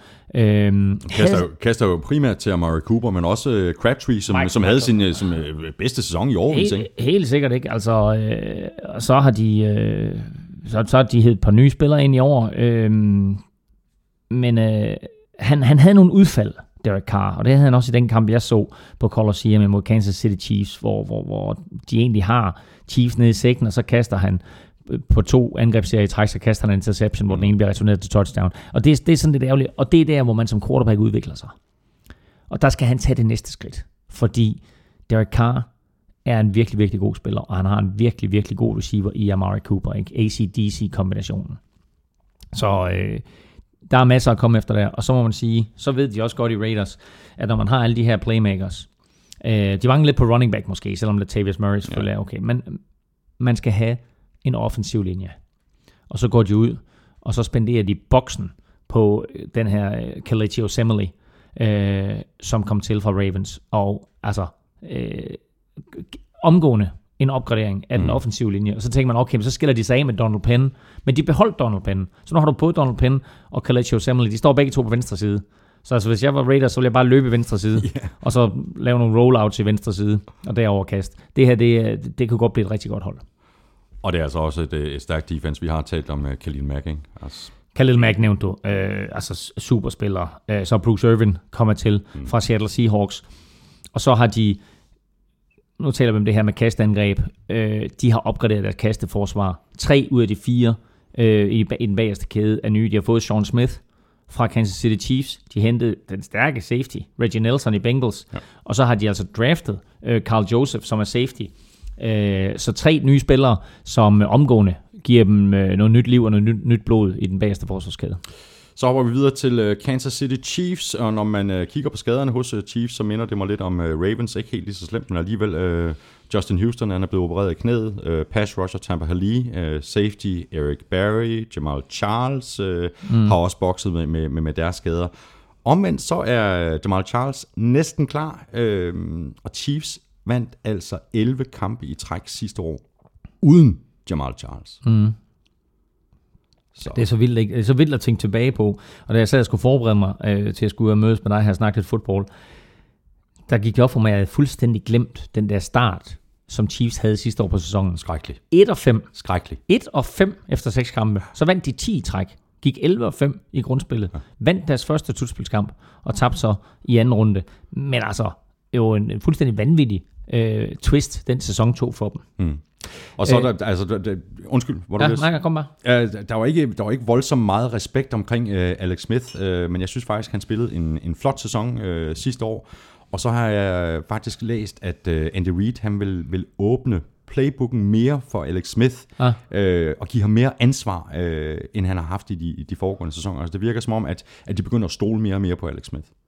Det tog, så, det tog også sin tid, ikke? Det gjorde det. Øh, hvad år blev han draftet, det ved du. Han blev draftet for Niners. Ja, det kan jeg ikke engang huske. Og det, Det er samme år som Rodgers. 2006, ikke? Jo, samme år som Rodgers. Ja, ja, samme år. som- Jeg ved, ja, ja. det ved jeg godt. Øh, nå, men det er også lige meget. Øh, Han fik aldrig succes øh, i, i Fort Niners. Jo, lidt da Jim Harbaugh kom til. Helt til sidst, ikke? Øhm, og kommer så til Andy Reid øh, angreb. Øhm, og kontinuiteten med den samme head coach øh, og det samme system har været vigtigt for ham. Mm. Og derfor så er det også fint nok, at de nu kan åbne playbooken lidt op og give ham nogle, nogle flere muligheder. Men en interessant statistik, som der er på Alex Smith, det er, at i de seneste fem sæsoner, nu prøver at høre det her, de seneste fem sæsoner, 49 sejre, 21 nederlag, ja. 1 uafgjort. Ja. Det er altså vildt nok. Det er der ikke ret mange quarterbacks i NFL. Nej, og så kaster han ikke sige- ret mange interceptions. han, han, øh, altså, han er jo ganske, ganske solid. Ja. Øhm, og så må jeg sige også, når han tager benene på nakken selv, så viser han jo også, at han er, er altså, en super atlet. Ja, præcis. Så det her, det er, altså, det, er, det er en af de mest undervurderede quarterbacks i NFL, Alex Smith. Og så øh, har vi øh, hele situationen på, på, på running back, altså hvor vi så taler om øh, Jamal Charles, men Og, øh, og du skal sige det, kom så med det. Sharknado. Shark Kendrick West, og øh, så har vi Spencer Spencer Ware. Ikke? Spencer Ware. Og jeg altså, tror, de starter med Spencer Ware, og så satser de på at få Jamal Charles. Jeg, jeg tror, Sharknado er, er nummer tre i, i, i rækken, ikke? Jo, altså og faktisk, øh, apropos igen fantasy, hvis man skal, øh, hvis man skal stole på, hvad man hører fra øh, Kansas City, så er Jamal Charles måske slet ikke med her i den første kamp. Mm. Og så er det Spencer Ware, der starter. Så der er det værd, at hvis man mangler en running back, så lige samle Spencer Ware op øh, og, og bruge ham her i spil U1. Øh, men ellers så tror jeg, han starter, og så Shaquandre West øh, er anden running back her i weekenden. Øh, og når Jamal Charles så kommer tilbage, så er det klart, at han er første så, running back. så må vi se, hvad Ja, der ja. sker. Øhm, så er vi nået til de øh, forsvarende mester fra Broncos. Væk er øh, både Peyton Manning og Brock Osweiler. Malik Jackson øh, fra den defensive linje er skiftet til Jaguars, hvor han har skrevet under på en 6-årig kontrakt på 90 millioner dollar. Og øh, Danny Trevathan er også væk. Og så tog det rigtig lang tid for Broncos at blive enige med, øh, med, med Von Miller. Altså, der har, der, har virk, der har virkelig sket noget i, i, i Denver i den her offseason. Ja, ja, men det var, godt, det var godt, at de blev enige, og det var også bare et spørgsmål om, at øh, begge parter spillede lidt hardball, øh, og så, øh, så endte det selvfølgelig med, at de fandt hinanden. Øh, Von Miller fik ikke helt det beløb, som, som han ville have, og Broncos gav lidt mere, end de ville, og så er alle parter glade. Nu er Super Bowl MVP'en øh, stadigvæk øh, hos Denver Broncos, mm. og det er, øh, det det, er en, det er en vigtig, vigtig brik. Det kan ikke overvurderes. Det, nej, altså det er øh, helt utroligt, hvad han... Altså ikke mindst i slutspillet og i Super Bowl, altså den sæson, han havde. Øh, i, I grundspillet var han ikke helt så dominerende, selvom han selvfølgelig på samtlige, altså på alle plays, der, der er nogle ganske få spillere i NFL, forsvarsmæssigt, som du er nødt til at vide på alle plays, hvor jeg. Han er en af dem, Von Miller. J.J. Watt selvfølgelig en anden. Øhm, du nævnte Khalil Mack. Mm. Altså, der er sådan en, en 8-10 stykker måske. Der er du bare nødt til fuldstændig at vide på samtlige plays, hvor er de, hvordan håndterer vi ham. Og det er jo en enorm force at have sådan en spiller, fordi modstanderen er nødt til at planlægge efter det. Mm. Og når du så begynder at planlægge efter Von Miller, jamen, så har du Demarcus Ware, ikke? og så har du altså et par andre stykker også, som også er nogle ganske gode spillere, som måske står i skyggen af, af andre på det Super Bowl-hold. Øh, men de er jo fortrøstningsfulde i den, hvor de siger, at vi kommer ikke til at savne Malik Jackson. Mm. Øh, øh, oh, lidt måske. Ja, jo, altså. øh, de, øh, de, de mener nok, at, at de har en eller anden øh, form for, mm. for, for spiller eller to, som kan gå ind og, og overtage den produktion, han havde. Hvad siger du til Trevor Simeon på quarterback? Jamen, øh, det er jo interessant, at de går den retning. De havde, øh, de havde sådan, altså der var tre quarterbacks i spil nu her i, øh, i preseason, ikke? Det var Bud Fumble, Mark Sanchez? Mark Sanchez. Det var Trevor Lynch. Simeon, og så var det Paxton Lynch. Paxton Lynch, som er deres første runde draft pick fra i år. Og øh, det ender med, at Mark Sanchez slet ikke spiller til sidst i preseason, og øh, ryger til Dallas Cowboys, som jo havde behov for en backup quarterback. Øh, og det ender med, at Trevor Simeon bliver udnævnt som starter. Hvilket er godt for Paxton Lynch, mm. for så kan han lære forhåbentlig. Nu er det jo ikke sådan en eller anden kæmpe mentor, han har. Det er ikke en spiller, der Han har været... han blev draftet som nummer 250 i 2015 draft. Præcis. Ikke? Altså, så han har, han har været, Så han er jo heller ikke han har meget- været meget systemet på et år, ikke? Ja. Øh, men kender trods alt systemer, kender playkaldene, øh, har, har lyttet noget mere, end han har spillet. Mm.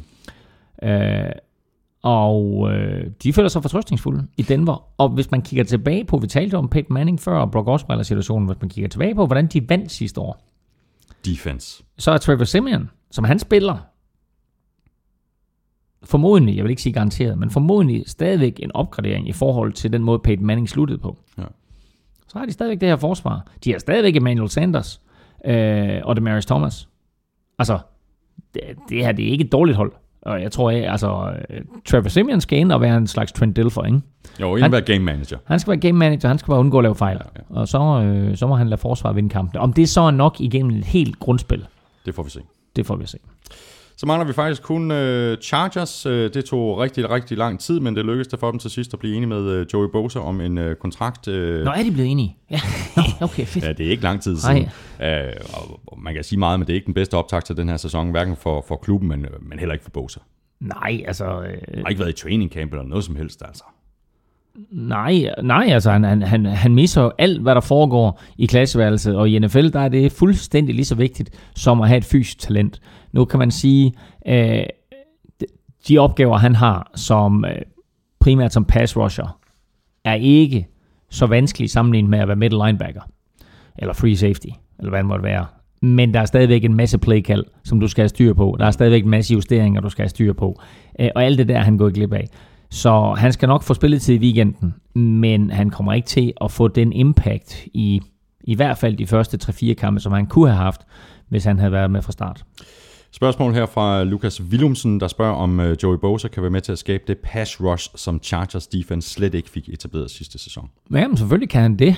Øh, men altså igen, øh, han, nu, han er i en situation nu, at hvis han havde skrevet under fra start, havde været i træningslejren, havde været i klasselokalet, havde været i, i vægtrummet, så havde de andre sagt, kæft han er fed ham der. Ja. Ikke?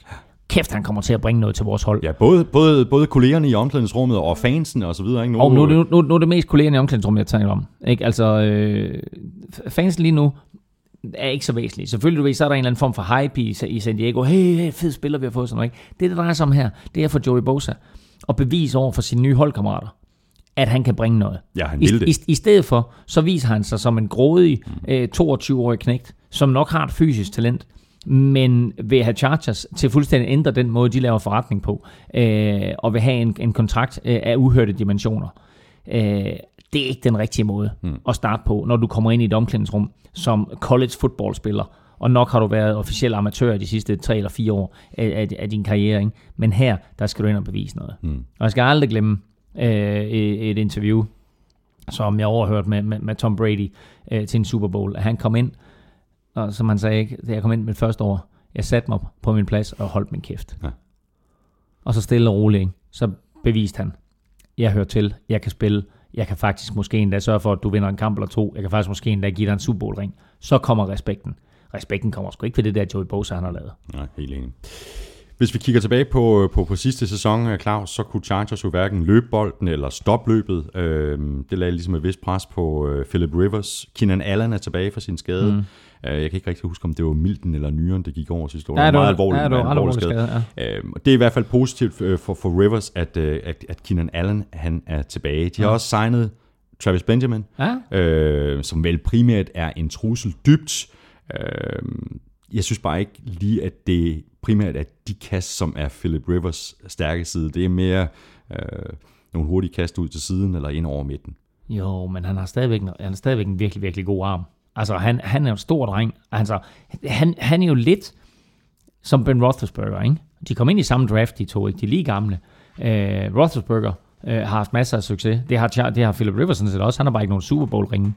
Øh, jeg kunne sagtens forestille mig, at øh, Travis Benjamin, han skal løbe nogle, øh, nogle ruter ned, lang, ned langs sidelinjen, mm. og Philip Rivers, han tager et skud eller to dybt efter ham. Måske rammer han ham, måske gør han ikke, men det får bare forsvaret til at overveje situationen. Og måske er de nødt til at bruge en mand eller to på lige at, at holde styr på Travis Benjamin. Så bliver der mere plads til Keenan Allen, så bliver der mere plads til Antonio Gates. Så bliver der øh, mere plads øh, til øh, deres, deres running back, som forventer store ting. Melvin år? Gordon. Melvin Gordon. Øh, som jo er, kan, kan få en, en ganske, ganske interessant sæson. Og så har de jo altså også running backen Danny Woodhead, som er en dygtig receiver. Ham bliver der også pludselig mere plads mm. til. Altså, så øh, igen, altså, hvor har vi Chargers henne? Ja. Altså, jeg er ret sikker på, at vi begge to øh, har dem nederst ja. i, i AFC West. Men det her, det er et godt hold. Det er det. Lad os bare lige løbe øh, AFC Vest igennem. Jeg har Raiders øh, 1'er, Chiefs 2'er, Broncos 3'er og Chargers 4. Au, au, au, au. Okay, jeg var i tvivl om, hvor jeg skulle sætte Broncos. Så jeg satte Raiders øverst. Ja, så langt så godt. Så satte jeg Broncos toer. Ja, jeg, jeg har Chiefs og Broncos 9 og 7 begge to. Nå, der kan du se. Ja, ja. Ja.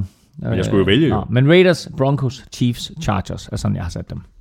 Sådan. Jamen, øh, det var øh, vores bud på, øh, på AFC her blot et øh, par døgns tid, før det hele det går løs øh, natten til fredag med et øh, rematch af Super Bowl, nemlig Panthers ude mod de øh, forsvarende mestre fra Broncos. Claus, hvem er din favorit til at gå i Super Bowl fra AFC? Steelers. Godt, jeg siger Patriots. Øh, hvem er din øh, AFC-favorit til at vælge først i næste års draft? Øh, hvem vinder færrest kampe? I hvad sagde du, AFC? Ja, det er ligesom det, vi har snakket om. øh, Ja, i ja, ja. Det var fordi, time. jamen, det var fordi inde i mit hoved, så sidder jeg og tænker Chicago Bears, så var sådan lidt. øh, når AFC, AFC, AFC, AFC. Øh, prøv lige, jamen. nej, lad nu være. Du behøver ikke spole tilbage. Jeg tænker, jeg tænker. Nej, altså, Nå. bare lidt øh, ventemusik. Ah, det, er jo, det er jo urimeligt, det der. Giv mig lige to sekunder, nu skal jeg lige se. Jeg skal lige se, jeg skal lige se hvad de 16 hold, de hedder. Jamen, det kan jeg da hjælpe dig med. Øh, jeg kan også sige, hvem jeg siger. Nej, ved du? Her kommer ja, det? her kommer det. Som en bombe. Dolphins. Dolphins. Ja. Hold op. Ej, jeg siger, jeg, jeg siger, jeg siger Browns. Jamen, det vidste jeg godt, du ville sige. Men, men jeg vil ikke, I'm not going down that road. Nej, nej, det kunne jeg ligesom forstå. Øh, jamen, øh, så langt så godt. I morgen der kan du så høre, hvem øh, Claus og jeg, vi skyder på fra NFC. Og nu siger jeg det allerede nu, øh, Claus. Øh, Og må jeg vi, lige sige- vi, må jeg vi, lige skal sige- skyde, vi skal skyde på både øh, dem, der går i Super Bowl, og så dem, der, der drafter først. Ja, ja. Øhm, må jeg lige sige en ting, og det er, at nu har vi talt hele AFC igennem, og du har lige nævnt Cleveland Browns igen. Da vi var ved Cleveland Browns, vi nævnte slet ikke, at RG3, Nej, hvordan kan Er- vi, hvordan er- misser vi det? er- Ja, men er så lad os tale quarterback. RG3. Nej, det er fuldstændig vanvittigt. ikke? Altså, det er fuldstændig vanvittigt. Ja. Det bliver rigtig, rigtig spændende. De har fået ham for en slik. Okay? De har fået fået- ham for en slik. Ja, ja. Og øh, noget tyder, tyder på, at øh, offseason den har været god ved ham, og noget tyder på, at de er ved at, at, at, at forme ham som sådan en lidt mere rigtig NFL-quarterback. Og man kan ikke sige, at han blev overanstrengt sidste år jo. Nej, det kan man. Øh, og vi nævnte, at Hugh Jackson var gået fra Cincinnati til Cleveland. Det vil sige, Hugh Jackson, som formede Andy Dalton sidste år, mm. han får nu lov til at Ja. ja. modellere RG3, og det bliver spændende. Det bliver rigtig, rigtig spændende. Det bliver også spændende at høre, hvad, øh, hvordan dit øh, momentometer øh, det ser ud, øh, Claus. Du har jo dit øh, fulde momentometer liggende inde på gulklud.dk, men nu vil jeg godt bede om din top 3 fra AFC. Hvordan ser det ud lige her nu på vejen i sæsonen? Jamen altså, øh, jeg har lavet, jeg har lavet en, et, et preseason momentometer. Øhm, og øh, det er lavet faktisk øh, sådan umiddelbart efter, at, at øh, alt hvad der hed draft og offseason var overstået. Øhm, og derfor så tænker jeg lidt, at, øh, at det momentometer, det øh, vil jeg virkelig, virkelig gerne have lov til at fortælle dig om øh, lige nu. Men det er sådan, så vi har lanceret NFL Picks Ja, og det betyder, at gul klud er gået ned. Der er simpelthen så mange, der vil spille øh, NFL picks, så den faktisk er, nu er, nu er, nu, nu er jeg kommet ind her. Øhm, så nu ser vi lige, øh, nu ser vi lige her.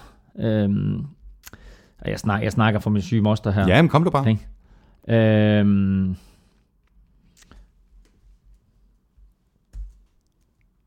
Ventemusik. tak. Dun, dun, dun, dun, dun, dun, dun, dun. Bam, bam. Thomas, vi springer videre.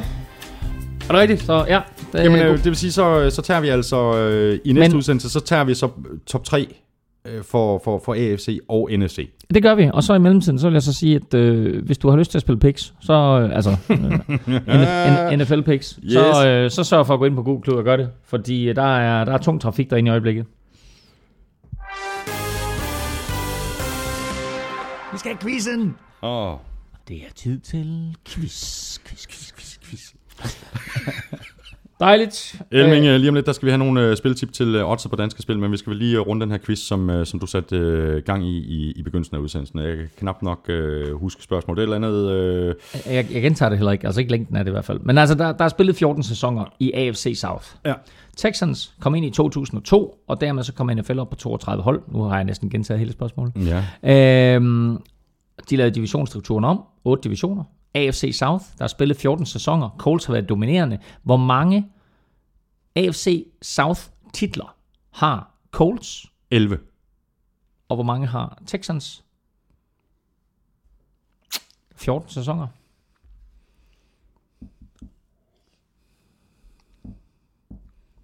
Can't do it. Uh, det, var, det var lige overkanten, det med de 11. Var det det? Ja. Men jeg synes stadigvæk, det er imponerende, at ud af de 14 sæsoner, der er spillet, så har Colts vundet de 9. Uh, Texans har vundet 3. Første gang i 2011. Uh, og der skal man lige lægge mærke til, at fra 2002 til 2010, der tror jeg, de besejrede Colts en enkelt gang. Hmm. Så vandt de deres første divisionstitel i 2011, vandt igen i 2012, så vandt Colts altså i 13 og 14. Og så, øh, så vandt øh, Texans igen sidste år. Så 3 til Texans, 9 til Colts, 2 til Titans. Og Jacksonville Jaguars har lader- aldrig De lader, vundet. vente, de lader vente på sig. Det er ligesom Chuck Norris. Han sover ikke. Han, han venter. Og med det skal vi så have smidt nogle penge ind på øh, oddset øh, på danske spil, og ligesom øh, sidste år, så spiller jeg med i år, men der er langt mere på spil i år, end der var sidste år. Sidste år der satte jeg en øh, rund 10'er på alle dine øh, bettingforslag, Claus, og jeg endte med at spille for 810 kroner. Jeg vandt 803 kroner og 20 øre, så altså et øh, lille bitte minus på 6 kroner og 80 øre. Men nu skal du spidse pinden, Claus. Kom så. Der er mere på spil i år. I år der lægger jeg nemlig 50 kroner på alle dine betting tips. Har du, har du klaret det med konen? Og jeg har ikke clearet noget af det her med konen.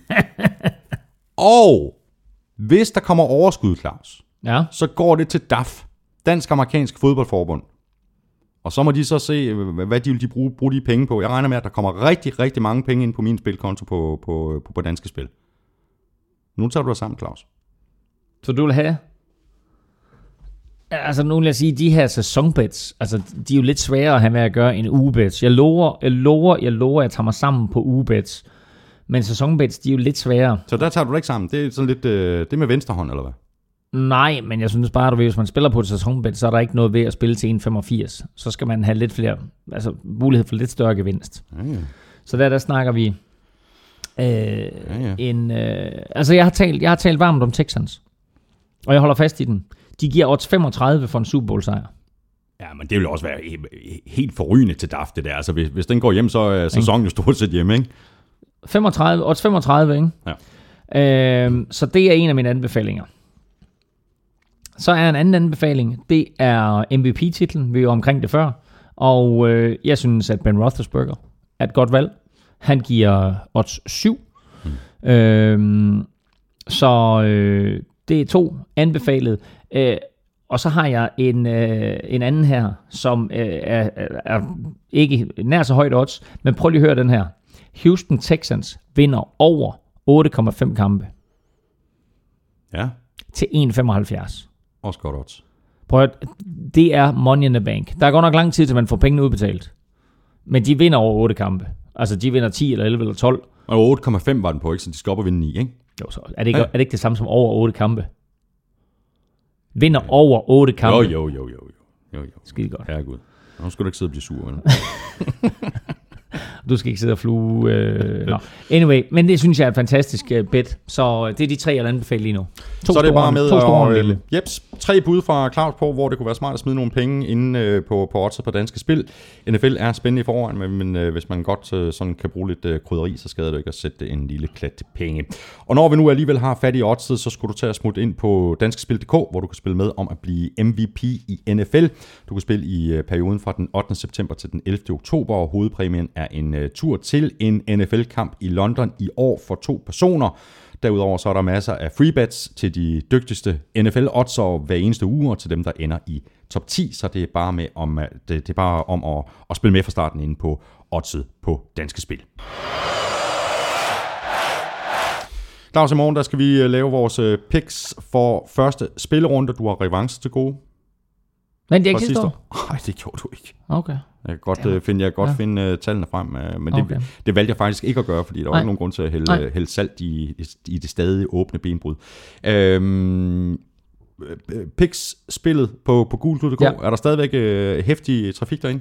Det er der. Gulklud.dk-nfl picks i et ord. Øhm, og der øh, er der også præmier for dansk spil. Der er præmier hver uge til øh, de 10 bedst placerede. Øh, og så en stor præmie til, til, til øh, den endelige vinder til slut selvfølgelig. Ja, og nu sidder jeg og leder fuldstændig desperat efter øh, noget her. Den kommer her.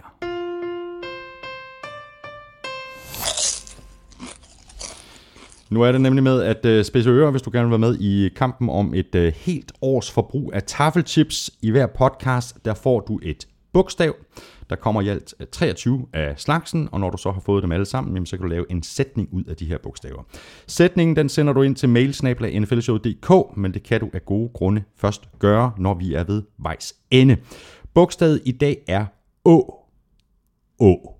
Skriv Å ned et sted, følg med hele sæsonen, så kan det være, at det er dig, der løber afsted med et helt års forbrug af chips men, fra tafel. Men, men altså, okay, så man kan vinde et års brug af tafel, altså, altså, og så får man et å. Og hvad skal man så med det å? det er jo et bogstav. Der Ja. kommer 22 bogstaver mere. Okay. Og de 23 bogstaver i alt, Claus Elming, Ja. dem kan du sætte sammen til en sætning. Når du sådan ligesom har bogstaveret dig frem til en eller anden okay. sætning, så man du får kan danne et, de her altså, 23 så man får bogstaver. et bogstav i gang, men de er ikke i rækkefølge. Det er de naturligvis ikke. det vil være rigtig dumt. Hvorfor det? Nej. tak for det, Elming. Det har været en fornøjelse. Hvis øh, du også synes, at det har været det, så kunne du for eksempel bruge 5 minutter af din tid på at stikke os en anmeldelse i øh, iTunes. Også en stor tak til vores øh, to sponsorer, også fra Danske Spil og Tafel. Følg Elming. Tag nogle chips. Tag nogle chips, Elming. Ja, tak, tak. tak. Ja, skål, tak, her. tak. Nej, nej, det er fint. Øhm, følg Elming på Twitter på snabelag NFLming. Mig kan du følge på snabelag Thomas Kvartrup. NFL-showet kan du følge på snabelag NFL-showet. Øh, der kan du øh, også kontakte os og stille spørgsmål, ligesom du i øvrigt også kan gøre det på mail snabelag Husk så lige at tjekke NFL-showet på Twitter hver tirsdag, hvor Elming og jeg øh, nominerer tre spillere til ugens spiller som øh, som sagt præsenteres af tafel, men det er selvfølgelig kun, hvis du er interesseret i at vinde den her pakke med øh, tips til en hyggelig fodboldaften med vennerne.